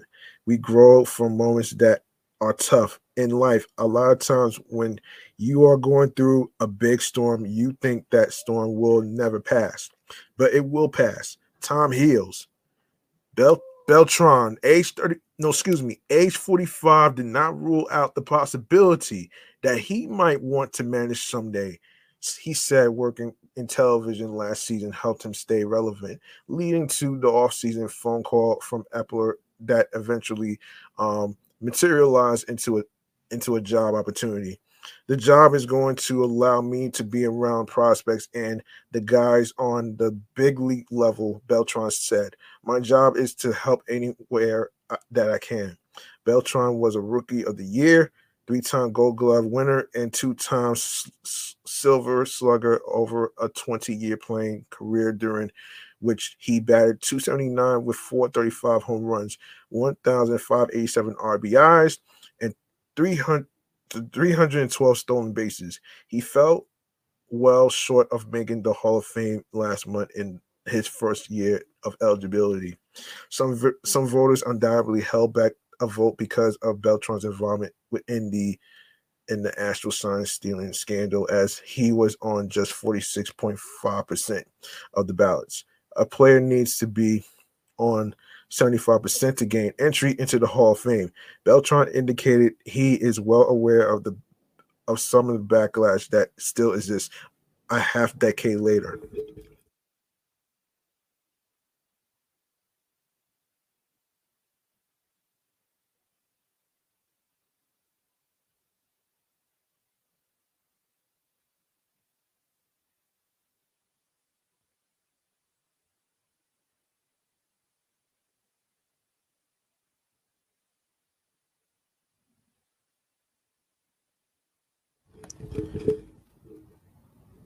I feel okay with it, Beltran said. I know I went through a moment in my career that was tough. I have some fans, and now I don't have those fans anymore. At the end of the day, I have to live with I have to live with my life and move on. The Hall of Fame will be amazing if I could get there, but if I cannot get there, I feel proud of my career. Yeah. Um, let's see. What else? Um, all right, let's go to Brett Baty, man. Let's go to Brett Baty. Um, let's go to Brett Baty for a sec. Um, all right, so okay, so Brett Baty keeps keeps making his case for another call up to the Mets, and it could be tough for the club to ignore soon. The stud third baseman prospect blasted a grand slam, his second grand slam and fifth fifth home run of the 2023 season um, for a triple A Syracuse against the Scranton Wilkes Barre Rail Riders on Friday, giving the Mets a 7 4 lead in the fourth inning en route to their eventual 13 win. Um, Baty hitting second and playing third base finished two for five with five RBIs and a walk and following the game. His average moved to 433 and his slugging percentage set at 9967. Um,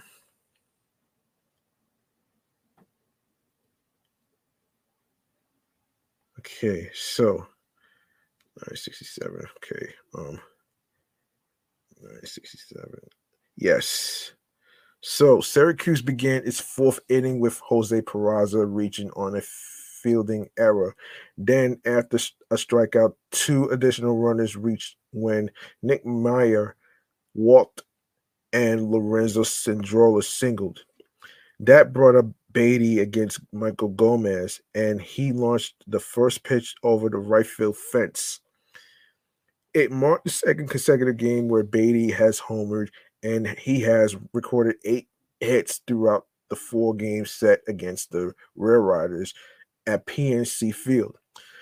Baty also led AAA in average exit velocity at entering Friday's games, according to SNY, at 100.4 miles per hour, even topping Fernando Tatis Jr., uh, the Padres star who singled. Hold on, uh, excuse me, who signed a 14 year, um, $350 million, $350 million contract in 2021 in El Paso. Hmm. El Paso. Okay. $340 million. Hold on a second.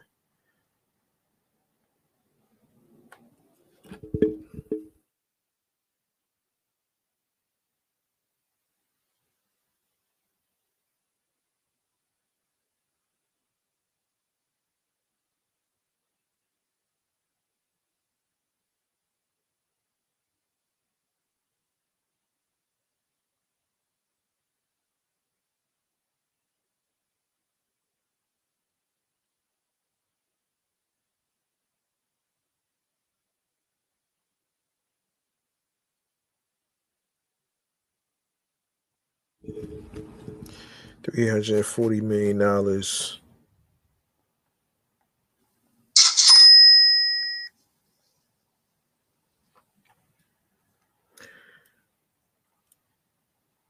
All right um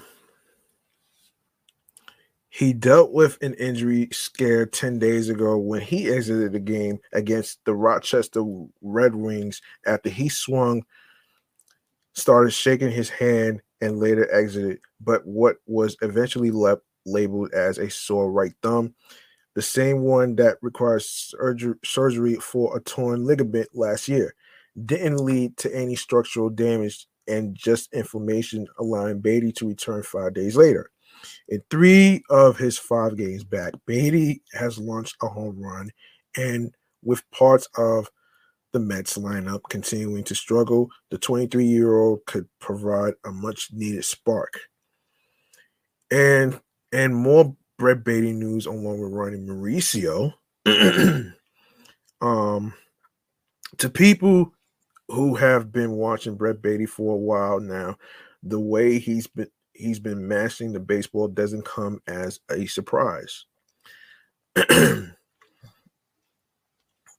Entering Friday, the second ranked Mets prospect led all of AAA in average average exit velocity by a fairly wide margin at 100.4 100.4 miles per hour.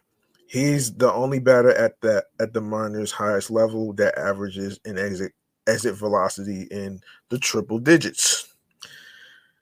The next move on the t- on the next the next two on the list um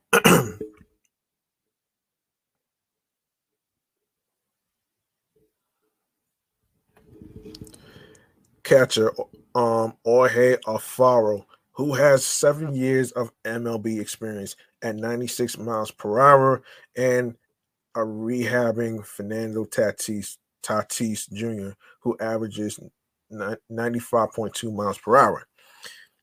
If I make solid contact and stay within myself and hit the ball hard to pretty much whenever it's pitched, then good things tend to happen. I've always thought that way, Baty said. I'm just staying within myself and good things are happening right now.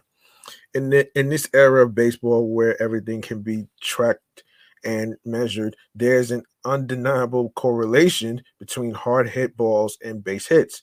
Baty has tagged 13 balls over 100 miles per hour in his first nine games, with 10 of them resulting in a hit. He only has one ball put in play under 90 miles per hour uh, so far this season, and only one of his five homers have come under 100 miles per hour. Feet, yeah, miles per hour. Yeah. The 23 year old missed, missed four games due to right thumb soreness, the same thumb he had surgery on in the season. When he returned to action on April 9th, it was evident that the discomfort was no longer there. He swatted a flyout one 106 miles per hour in his fourth play appearance of that game.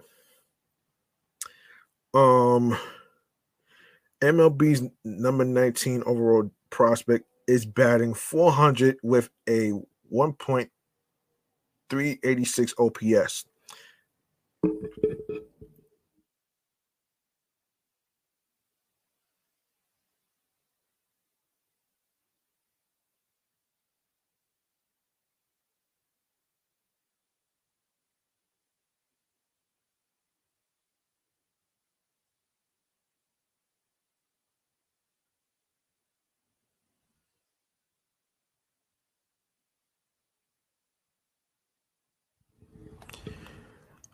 I always try to tell myself, you've got to do it again the next day. I try not to get too high, not to get too low, and just try to play the best of my ability every single night, Baty said.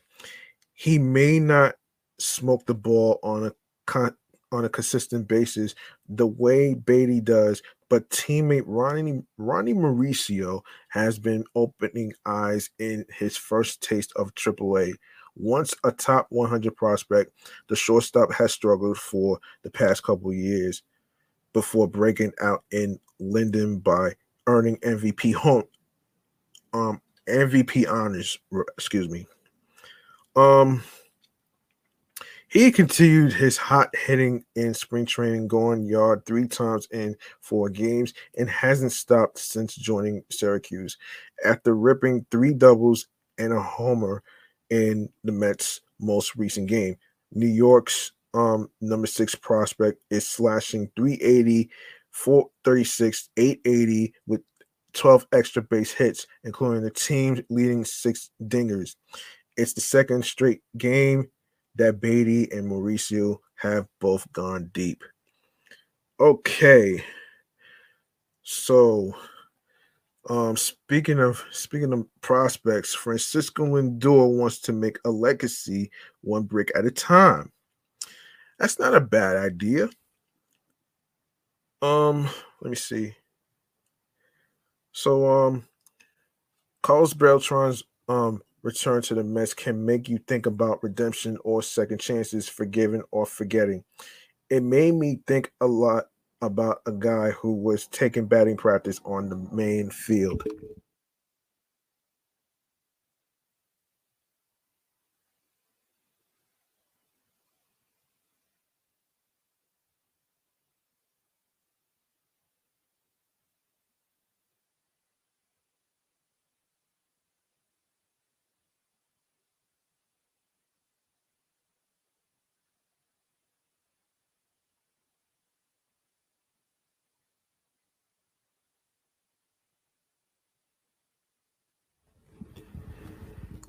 It made me think about it made me think about a lot. It made me think think a lot about a guy who was taking batting practice on the main field at Clover Clover Park as Beltran. New Mets assistant to the general manager talked to reporters Wednesday morning near the home dugout. Um, a few hours later, Francisco Lindor descri- described his first two years with Mets as 50 50, one good and one bad.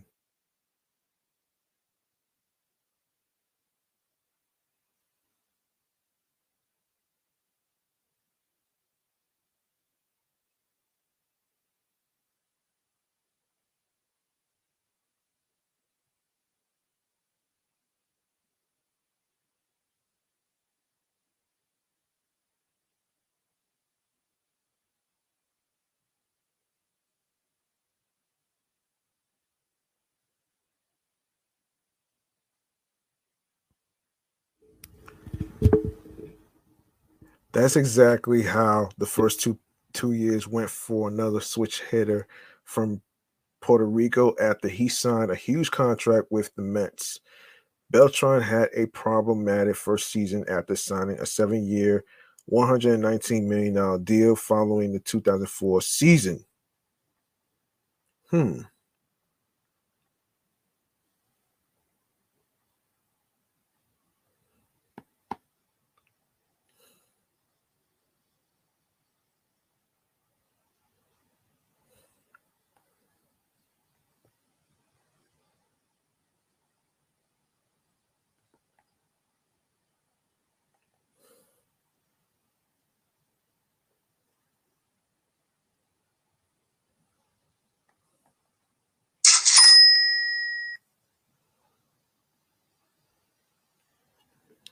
Um,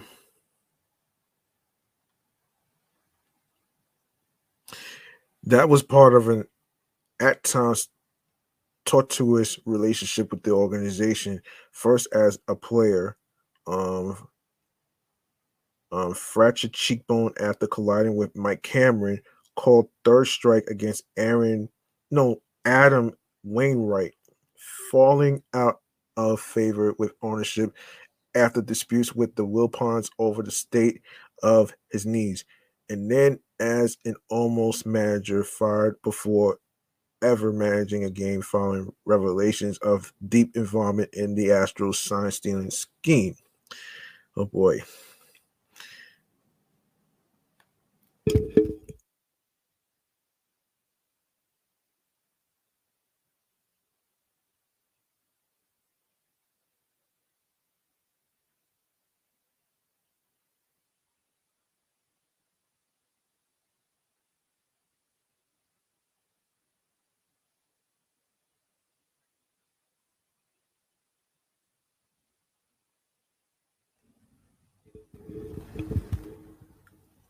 But whatever the valleys, Beltran is among the best position players in Mets history. I rank Beltran second behind Mike Piazza and ahead of the of David Wright, Keith Hernandez, and Darryl Strawberry.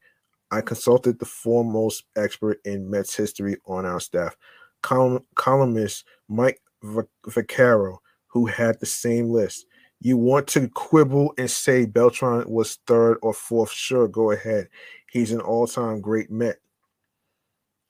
Um, I wonder whether Lindor will break into upper echelons while working through a 10 year, $341 million extension that began last season.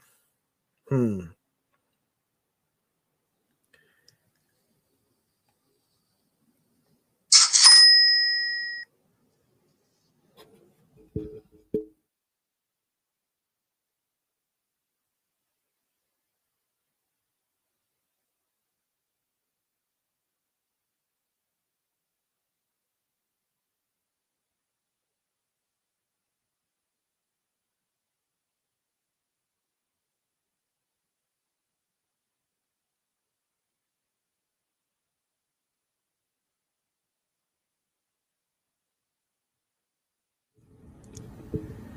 And also whether he cares.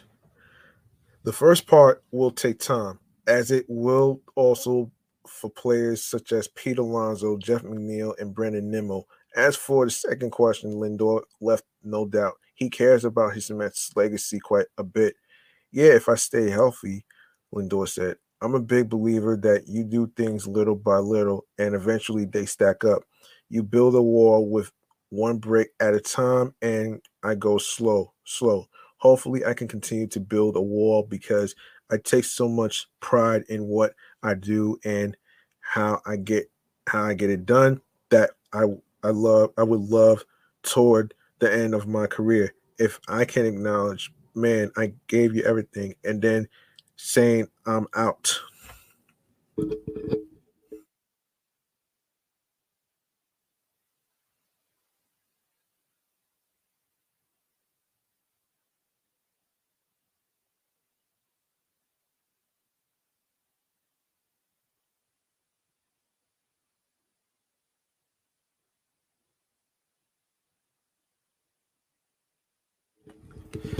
That would be the utmost besides winning the championship. If I can have the championship trophy and and that great Met career, then I can say Mets owner Steve Cohen, Alex Cohen, um, we did this. Lindor's relationship with ownership um, diverges from that of Beltran, whose history with the Wilpons was chilly, not chummy. Lindor recalls a phone call he received from Steve Cohen when he was in a slump during the problematic 2021 Mets debut season. Lindor said the Mets owner told him, Hey, I have bad days at the office too. It's okay. I was like, Man, this guy is calling me when I am like zero for 25 and we talk baseball for three minutes and his job for a lot more than that. There is some, there is a sense in that there is a sense, in fact, that Lindor is akin to an untitled assistant general manager. Having grown close and gotten the ear of Steve and Alex Cohen, whose parents and Lindor are from the same town of Puerto Rico, Caguas. To that, Lindor said, I would say that Steve Cohen is a gatherer. He gathers information, whether he uses the information I give him or not is his decision. The same with Alex. But from what I have seen over the years is hey, this is what I think. They listen to it and some things you see and some things come out the opposite of what I said. And that is fun.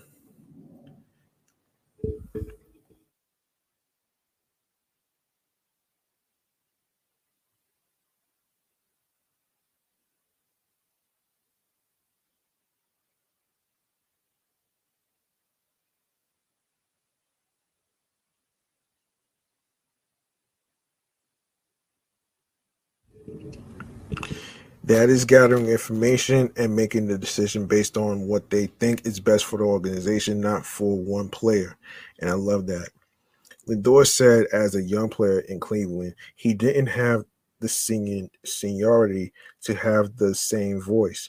Over time, however, he developed an open door call anytime policy with president of baseball operations Chris Antonetti and manager Terry um, Francona Lindor said with experience he has become more comfortable offering his thoughts. But Lindor insisted his concentration is not on the front office. He finished ninth in the NL MVP balloting last year, but he is disappointed. He was not even one of three NL Glove Gold Glove finalists at shortstop.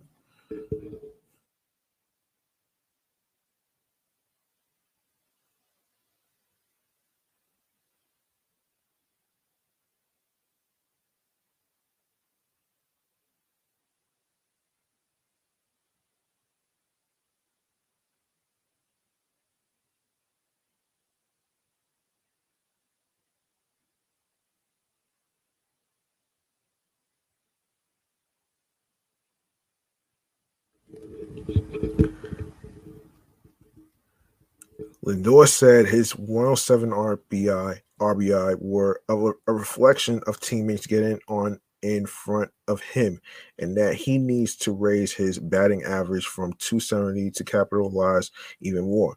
He is thinking what he has to do, building the wall. I have to see more pitches. I have to get get on base more. I have to be a better teammate Lindor said. I want to be someone that can be counted upon every day. It is one brick at a time for Lindor. Will he construct an all time Mets career? Remains to be seen. And, and, yeah, yeah, man. I mean, yeah, I, I kind of feel what Lindor is saying, though. I mean, look, look, he'll do anything to help out his team, man, you know, and, and, and he's, he's one of the best players at shortstop anyway, man. We're gonna see more of him as we're gonna see more of him in every particular game as well. And I believe the Mets play against the San Francisco Giants on ESPN, which is probably going on right now. Um, for you need all you um people out there who's a sports fanatic, you can check it. You can check out the you can check out the game on ESPN that's going on right now.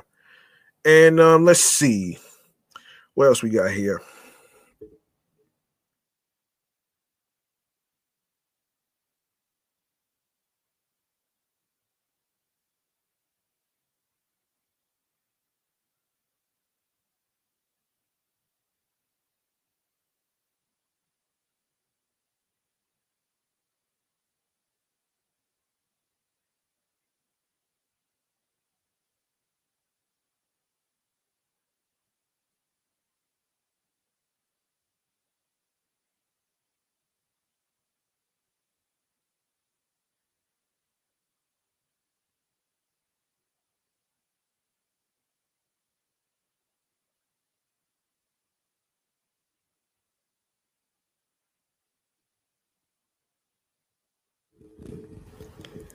Okay, so Amazing Avenue. Um,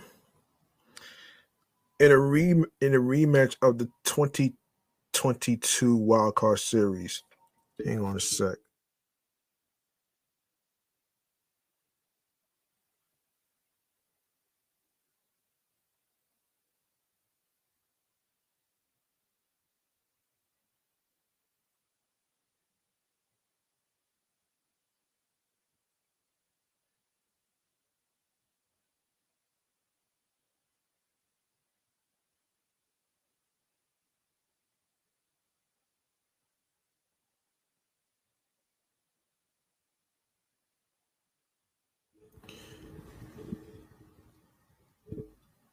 The Mets topped off topped the Padres five zip at Citi Field. Max Scherzer took the mound at home for the first time this season, and though he pitched five scoreless innings, none of it came easy for Mad Max. Facing a lineup that gave him trouble in the postseason last fall, Scherzer dealt with five full counts in his first time through the order. This, along with three walks, meant Scherzer had a pitch count that was very high. Because of that, Scherzer only pitched five innings, working around trouble the entire time. He was on the mound while inefficient, the five innings Scherzer did pitched were very effective, as he allowed just one hit while striking out six batters and not allowing a run. Facing Yu Darvish, the Mets off- offense was able to do what they did best last season put the ball in play and let good things follow. In the third inning, after a Brandon Nimmo single and Francisco Lindor, um, HBP with two outs, Jeff McNeil came to the plate and wrote a double down the right field line to give the Mets a two zip lead. In the seventh inning, um, the Mets were able to break the game open following a Mark Canha double and Luis Guillorme bunt single. Um, just at that just barely stayed fair. The third baseline. Eduardo Escobar flied out to left field to plate Canha, making it three zip Mets. The next batter was Tomas Nido, who hit a little dribbler right where Guillorme had just bunted. This ball just like Guillorme stopped moving up the line and just barely stayed fair, putting two runners on for the Mets and forcing Yu Darvish out of the game. After a Brandon Nimmo infield, infield's choice, Francisco Lindor delivered a two-run double to make it five zip Mets. Um, putting the game out of reach from the Padres.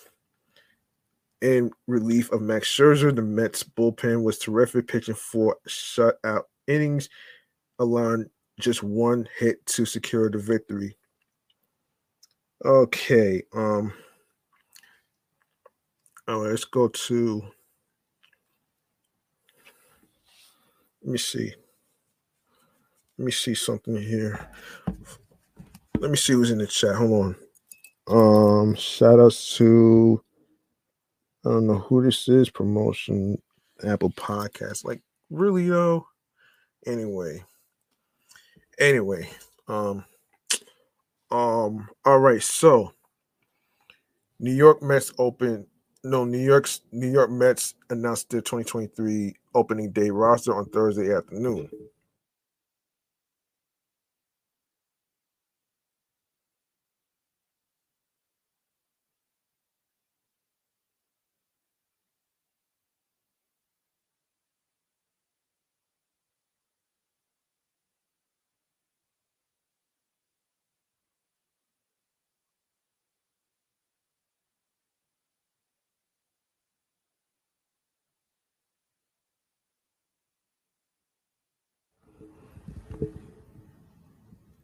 Okay, this is a, a, little bit of a recap from um, the story that was posted March 30th.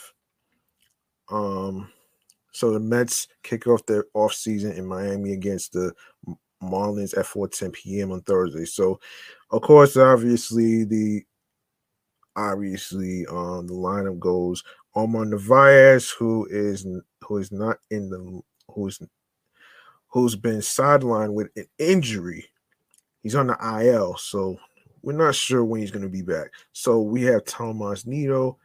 and Felix Luis Guillorme, who did that um bunt single. um Eduardo Escobar, Pete Alonso, Jeff McNeil, Daniel Vogelbach, and Francisco, Francisco Lindor.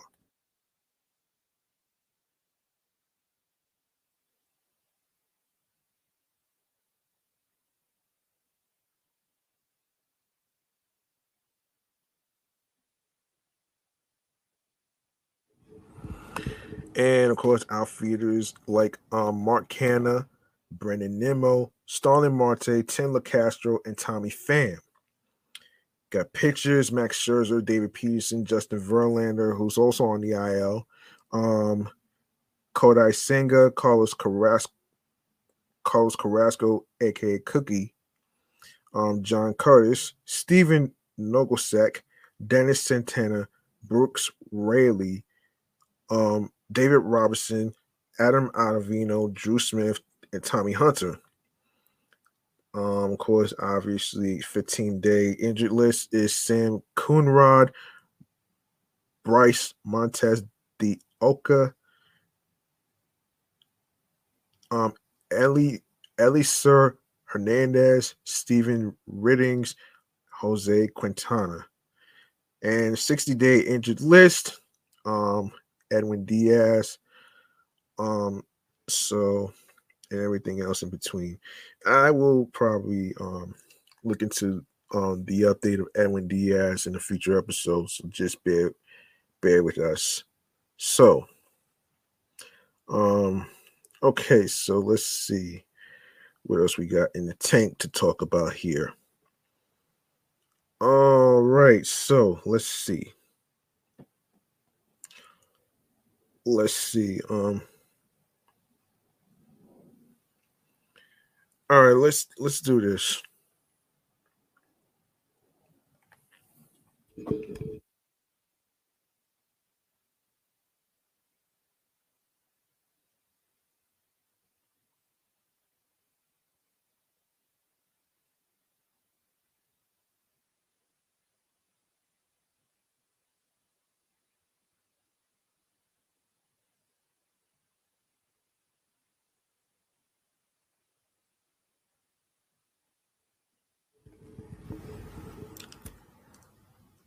By now, we all know that the that the pitch clock has arrived in Major League Baseball, and the games are looking a lot different, plus a lot faster. You know what else looks different? The the television broadcast. Now, as a as a viewer, you are always looking at the, the clock on the screen to find out whether the hitter is going to get ready in time and if the pitcher the pitcher is going to throw his pitch in time. Um, it's a little intense. Well, the Mets broadcast took the pitch clock to a new level during Monday night's game against the Padres. Of course, you can check out this dramatic moment during one at bat. Um, hold on.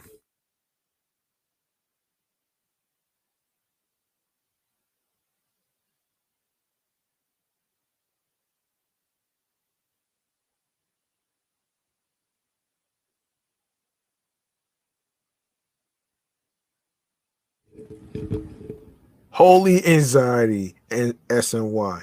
MLB fans were torn on that. Shit, man. Um that's crazy, man. Anyway.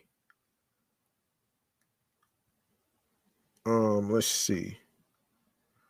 Let's see what else we got here. So many, there's so many tweets, man.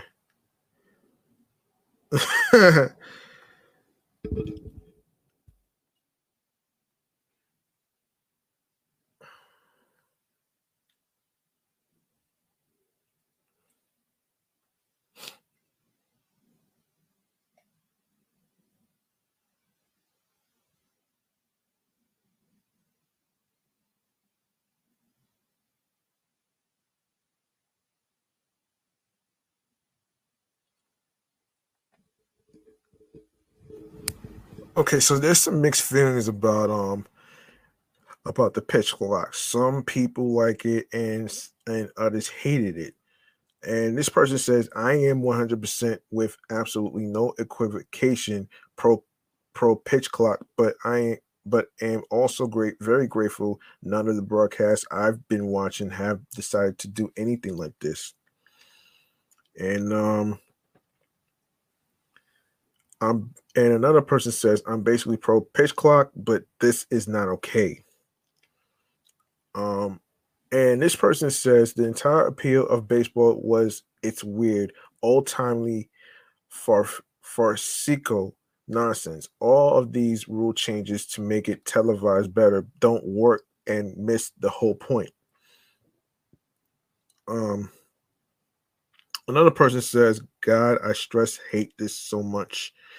And for the people who who who like it, let's see. For the people who who like this, actually, so this person says, laughing my ass off. Baseball got Street Fighter 2 versus screens now. Fire. oh shit. Another person says, I kind of love the idea of this. Laugh out loud. Obviously, it's over the top, but it could be fun in September and October. Okay. And, and this person says this was dope. I don't care what anybody says. Bring on the drama. And um, another person says this is this 110% should be a national thing. And another person says this is cinema. um, every team should hire someone with a film degree to do their broadcast, to be honest. Well, I don't know about all that, but but you know, you know how that shit goes. Anyway, and of course, lastly, lastly, we need to talk about um three reasons for Mets optimism at the injury filled week clouds 2023 outlook. So let's get into it right here. So, and this is from CBSSports.com. Um, let's get into it. So, the New York Mets entered the spring with uh, as much reason for excitement as any team in the majors. They had made the playoffs last season for the first time in six years, and following a disappointing loss to the San Diego Padres in the World Series. Uh, San Diego San Diego Padres in the wild card series has spent the offseason signing one star after another. Unfortunately, with with less than a fortnight remaining until opening day, that enthusiasm is being tested and perhaps even corroded by injuries. Just consider the events of last week. First, the Mets announced that veteran starter Jose Quintana will miss the first season. First seasons. Hold on.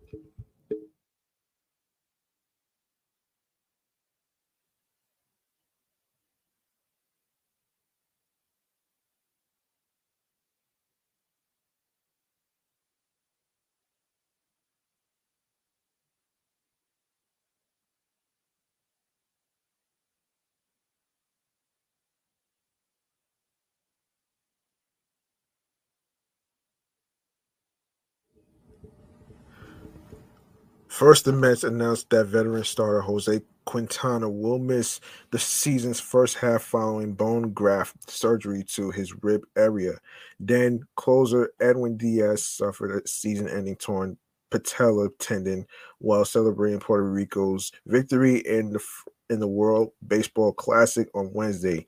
And to complete the hat trick, starting center fielder Brandon Nimmo hurt himself on Friday on an awkward slide. Nimmo is considered week to week after after suffering a low grade sprain to his knee and ankle. Um, still, you can understand if the Mets and their fans are feeling out of sorts after an eventful and anonymous week. That's why in the space below we've offered up three reasons why Mets should remain optimistic about the year to come number one, what's left is still good. One of the modern blessings of being a baseball consumer is that you don't have to rely on your own gut feeling gut feel to measure a team's quality. Rather, there are um oodles of resources available that can help reveal a team's true talent level. To wit, this is the first time of the year where projection systems help establish realistic baselines and expectations. Those projection systems are constructed in a manner that allows them to incorporate new developments throughout the year, be it a team's actual record of injuries. Um, hold on a sec.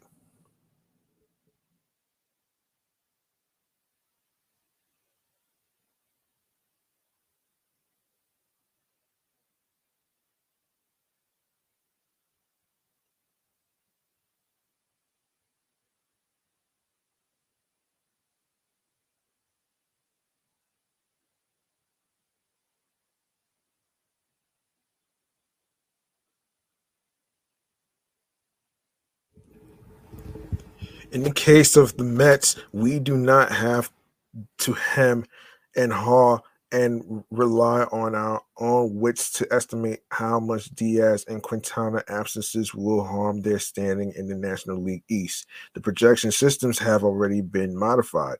Fangraphs ZiPS for instance, knows that Diaz won't throw a single pitch this season and that Quintana won't get a full slate of starts. And even still, Zips has the Mets down for 89 wins, or the fifth most in baseball. Sportsline, meanwhile, has the Mets tapped for 93 wins. Now, projection systems aren't perfect mechanisms. Even the best tend to miss on average by five games per team.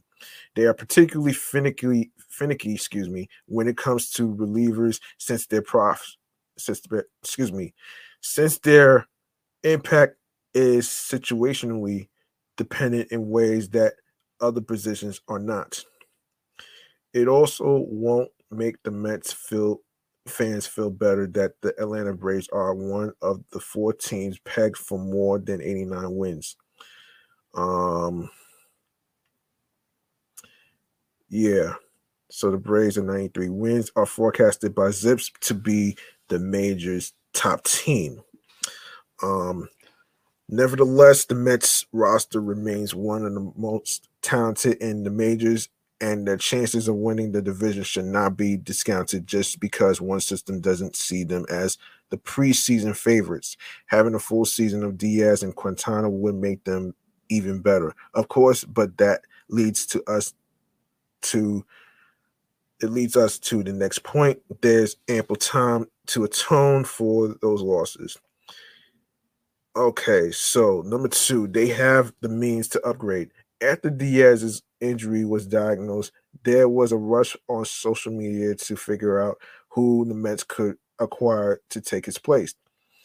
With with due respect to those ordering custom David Bednar Mets jerseys, the answer at this time of the year is probably no one. Teams are always reluctant to trade meaningful contributors this close to opening day um, lest they give the clubhouse and fan base the wrong impression. Heading into the long season, the Mets may still ha- may still find some lower grade to lower grade help over the coming weeks.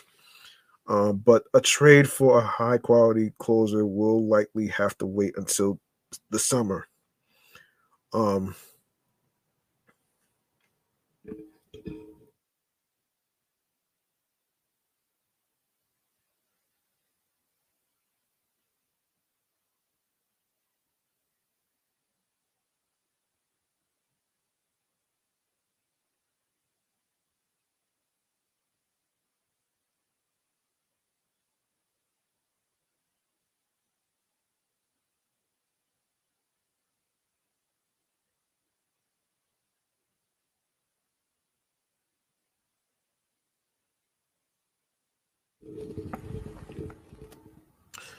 That's not an ideal solution, but we think that it's helpful to remember the Mets will have the time and the means to bolster their roster. Indeed, there's enough talent on the Mets farm system to envision them making meaningful midseason additions.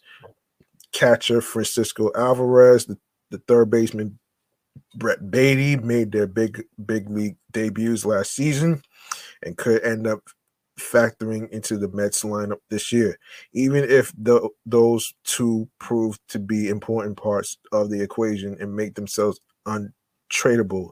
There's also a pair of first round picks from last summer, catcher Kevin Parada and shortstop Jett Williams, as well as outfielder Alex Ramirez, righty Blade Tidwell, shortstop Ronny Mauricio, and third baseman Mark Vientos. Um, the Mets are expected to be in the running for Los Angeles Angels um, two-way phenom Shohei Ohtani if if and when he's made available. Should the Angels play well enough to remain in the hunt and delay the Mets' pursuit until the winter, General Manager Billy, Billy Eppler should still be able to make a splash before the stretch run. That will likely entail adding a good reliever in an attempt to counterbalance um, Diaz's absence, but it could also mean mean shoring up another weakness elsewhere on the roster. And of course, um, number three, um, it's a long season. Let's face it, injuries are an inevitable part of the baseball season. It stinks whenever they happen, and especially it especially stinks when one team is hit with them in a cluster. The way the Mets have been the past week plus. But the Mets aren't going to be the only team to suffer losses on these grounds. Every club will have their roster compromised throughout the season with some expectations on both sides of the spectrum. Those injuries will probably even out. For example, of what we mean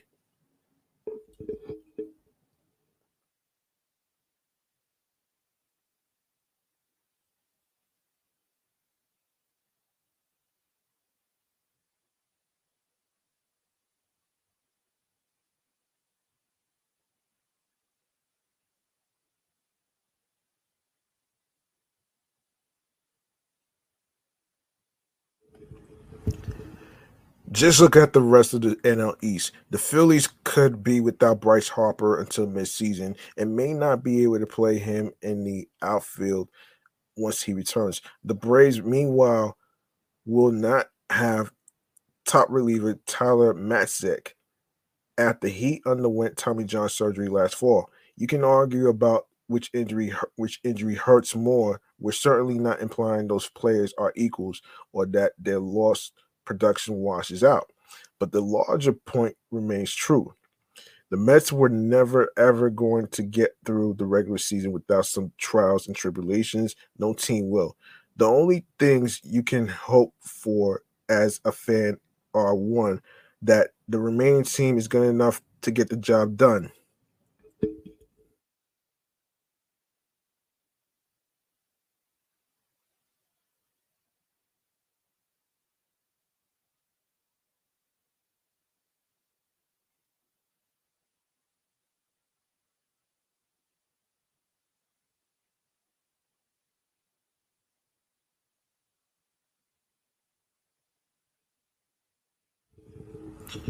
And two, that the front office has the means to to add even more talent to offset the losses as the year goes on.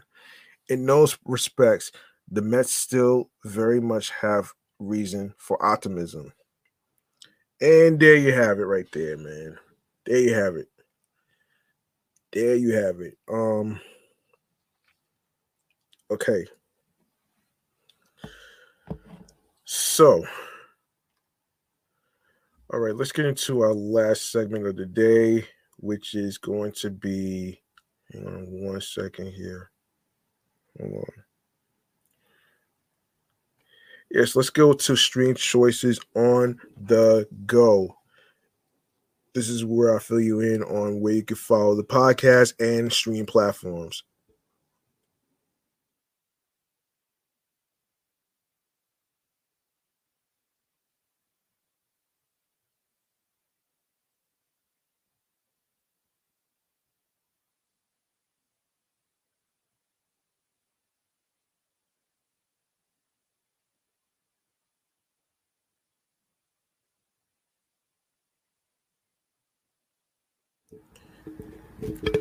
Okay, here we go. All right. Of course, y'all know the routine. Y'all know the routine, though. Um, of course, for all you sports fanatics out there, you like the sports topics that's being discussed today in today's episode whatsoever.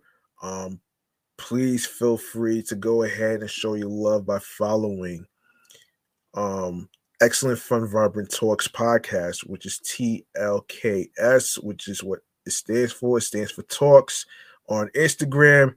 Make sure you follow my other podcast show, which is um, the review show, Meticulous Vibe Juice podcast, and alongside with um and alongside with um my number one show, Off the Meat Rat Chains Chains New York podcast on Facebook and Instagram, as well as myself, G Money Stacks on the gram, which is G Money Stacks 555 in Queens, New York.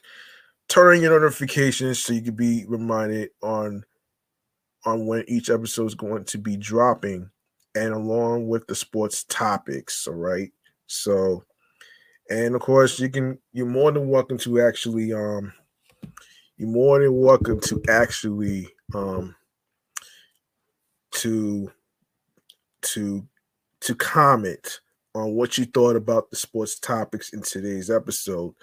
And um and of course um of course obviously there's going to be some more stuff that we got to talk about here. And um yeah. So so if you go to the link in bio right you're to see a whole list of of audio streaming platforms where it says excellent fun vibrant talks pod all right so when you go there you're going to see a whole list of um audio streaming platforms on there so you could be able to follow um every streaming platform on the go um yeah on the go actually and and um and by the way, let me see something real quick, so I can get you the, so I can get the episode title um for you. Um. All right, so let's get in. Let's let's get into it though, man. You know, so when you go to the link in bio, you're gonna have you're gonna see Audacity. You're gonna see. Um, hold on a sec.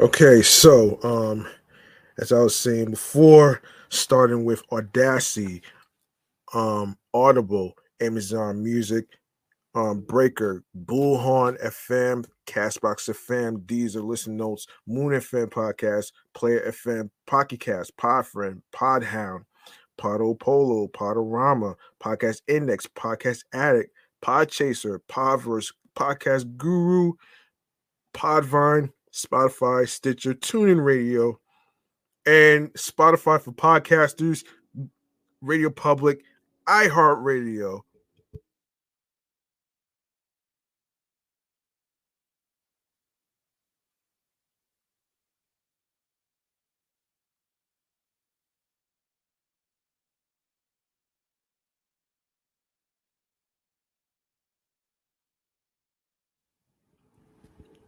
Yes, iHeartRadio, the number one app for music, radio, and podcasts. And you don't need a credit card to to download iHeartRadio or debit card to do that as well. Um, so make sure you follow this sports podcast platform right here, Excellent Fun Vibrant Talks podcast, and make sure you follow um, Meticulous Vibe Juice podcast review show, and also follow um, my number one show, Off the Meat Rack Chains New York podcast. And finally, make sure you go ahead and grab that subscribe button for me on the sports YouTube channel page of Excellent Fun Vibrant Talks podcast. Click on the Noni Noni bell alongside with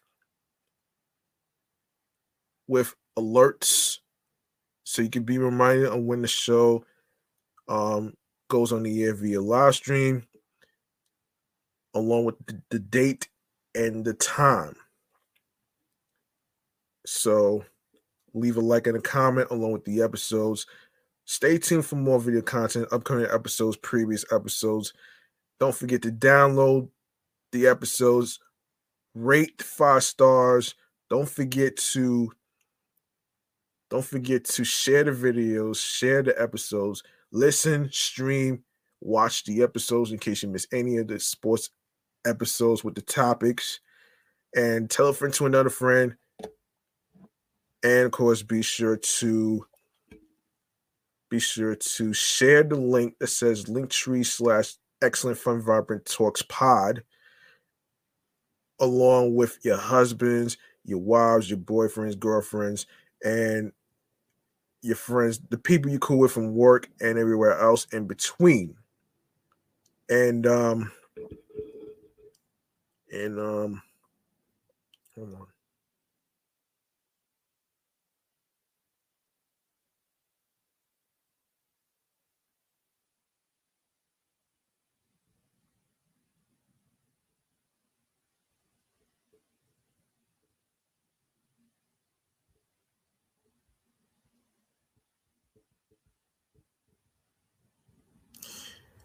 Yes. Um as I was saying before, because of the loud planes. Um yes, so um yeah. Share the podcast along with the link. It says linktree slash excellent fun vibrant talks pod with your f- husbands, your wives, your boyfriends, girlfriends, friends, the people you cool with from work, whether you meet new people at um festivities, carnivals, amusement parks, uh, birthdays, birthday parties, uh, block parties, barbecues, wherever you meet new people. All right.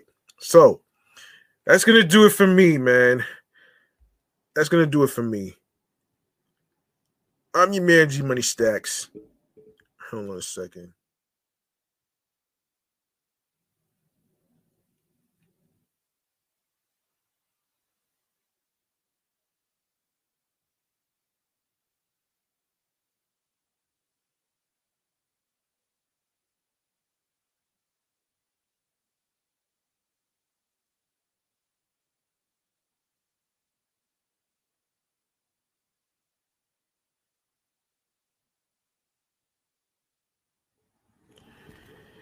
Yeah, I'm your man, G Money Stacks, aka the Gregonator. Thank you very much for listening to episode 60 of this sports podcast, also titled New York Have Made It with Their Game Face. Yes, New York have made it with their game face. All right, so um and like I like I always say at the end of the show, um, hard work pays off. If you want something, you have to earn it.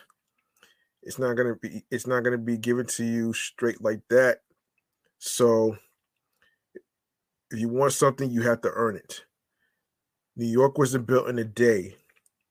And of course, of course, be sure to be sure to um you know find your voice be yourself be the best you could be in whatever career field you you're doing follow your goals and dreams and of course and of course um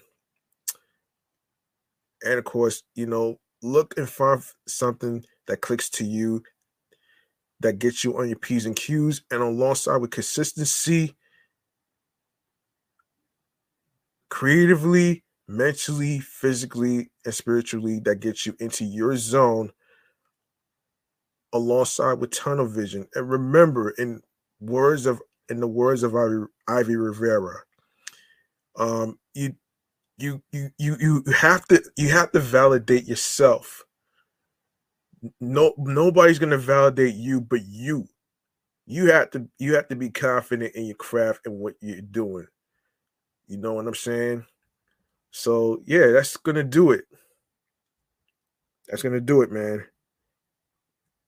Peace and one love and i hope y'all um have a the a great rest of your weekend and of course check out the action going on with um the Mets versus the San Francisco Giants that's going on ESPN right now.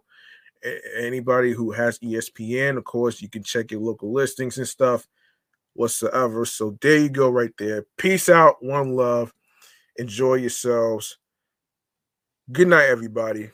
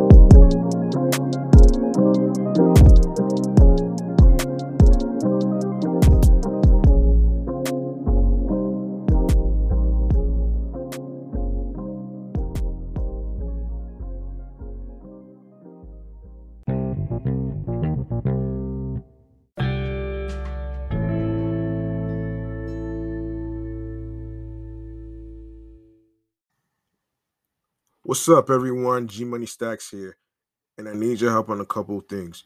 Go follow Excellent Fun Vibrant Talks podcast on Instagram so you can be in the know on sports topics I talk about in each episode on a weekly basis on Instagram Live. Plus, go grab the subscribe button, click on the notification bell, and enable alerts on the sports YouTube channel page, Excellent Fun Vibrant Talks podcast, so you can be reminded on the day and time when the podcast goes on the air via live stream. You can go to the link in bio where it says Excellent Fun Vibrant Talks Pod so you can download each app to listen to podcast episodes, including Anchor FM, which is partnered with Spotify for podcasters, Audacity, Audible, Amazon Music, Breaker, Castbox FM, Deezer, um, Google Podcast, Listen Notes, Moon FM Podcast, Player FM, Pocket Cast, Podfriend, Podhound, Podopolo, Podorama, Podcast Index, Podcast Addict, Podchaser, Podverse, Podcast Guru, Spotify, Stitcher, TuneIn Radio, iHeartRadio, and YouTube. You can download these apps that I just mentioned here onto your iPhones, Android phones, alongside with iPads, Android tablets, laptops included, Apple, Mac, Dell laptops, Windows. Any Windows versions you have, you can download it to your Dell laptops as well. I'm your man, G Money Stacks, aka the Greginator. Thank you very much for listening to this podcast. You could have listened to any podcast in the whole world, but you chose to listen to this sports podcast right here. I appreciate every single one of you. Thank you very much for choosing to listen to this podcast. I love y'all. Peace and one love, and enjoy yourselves in the rest of the week. And good night. One love.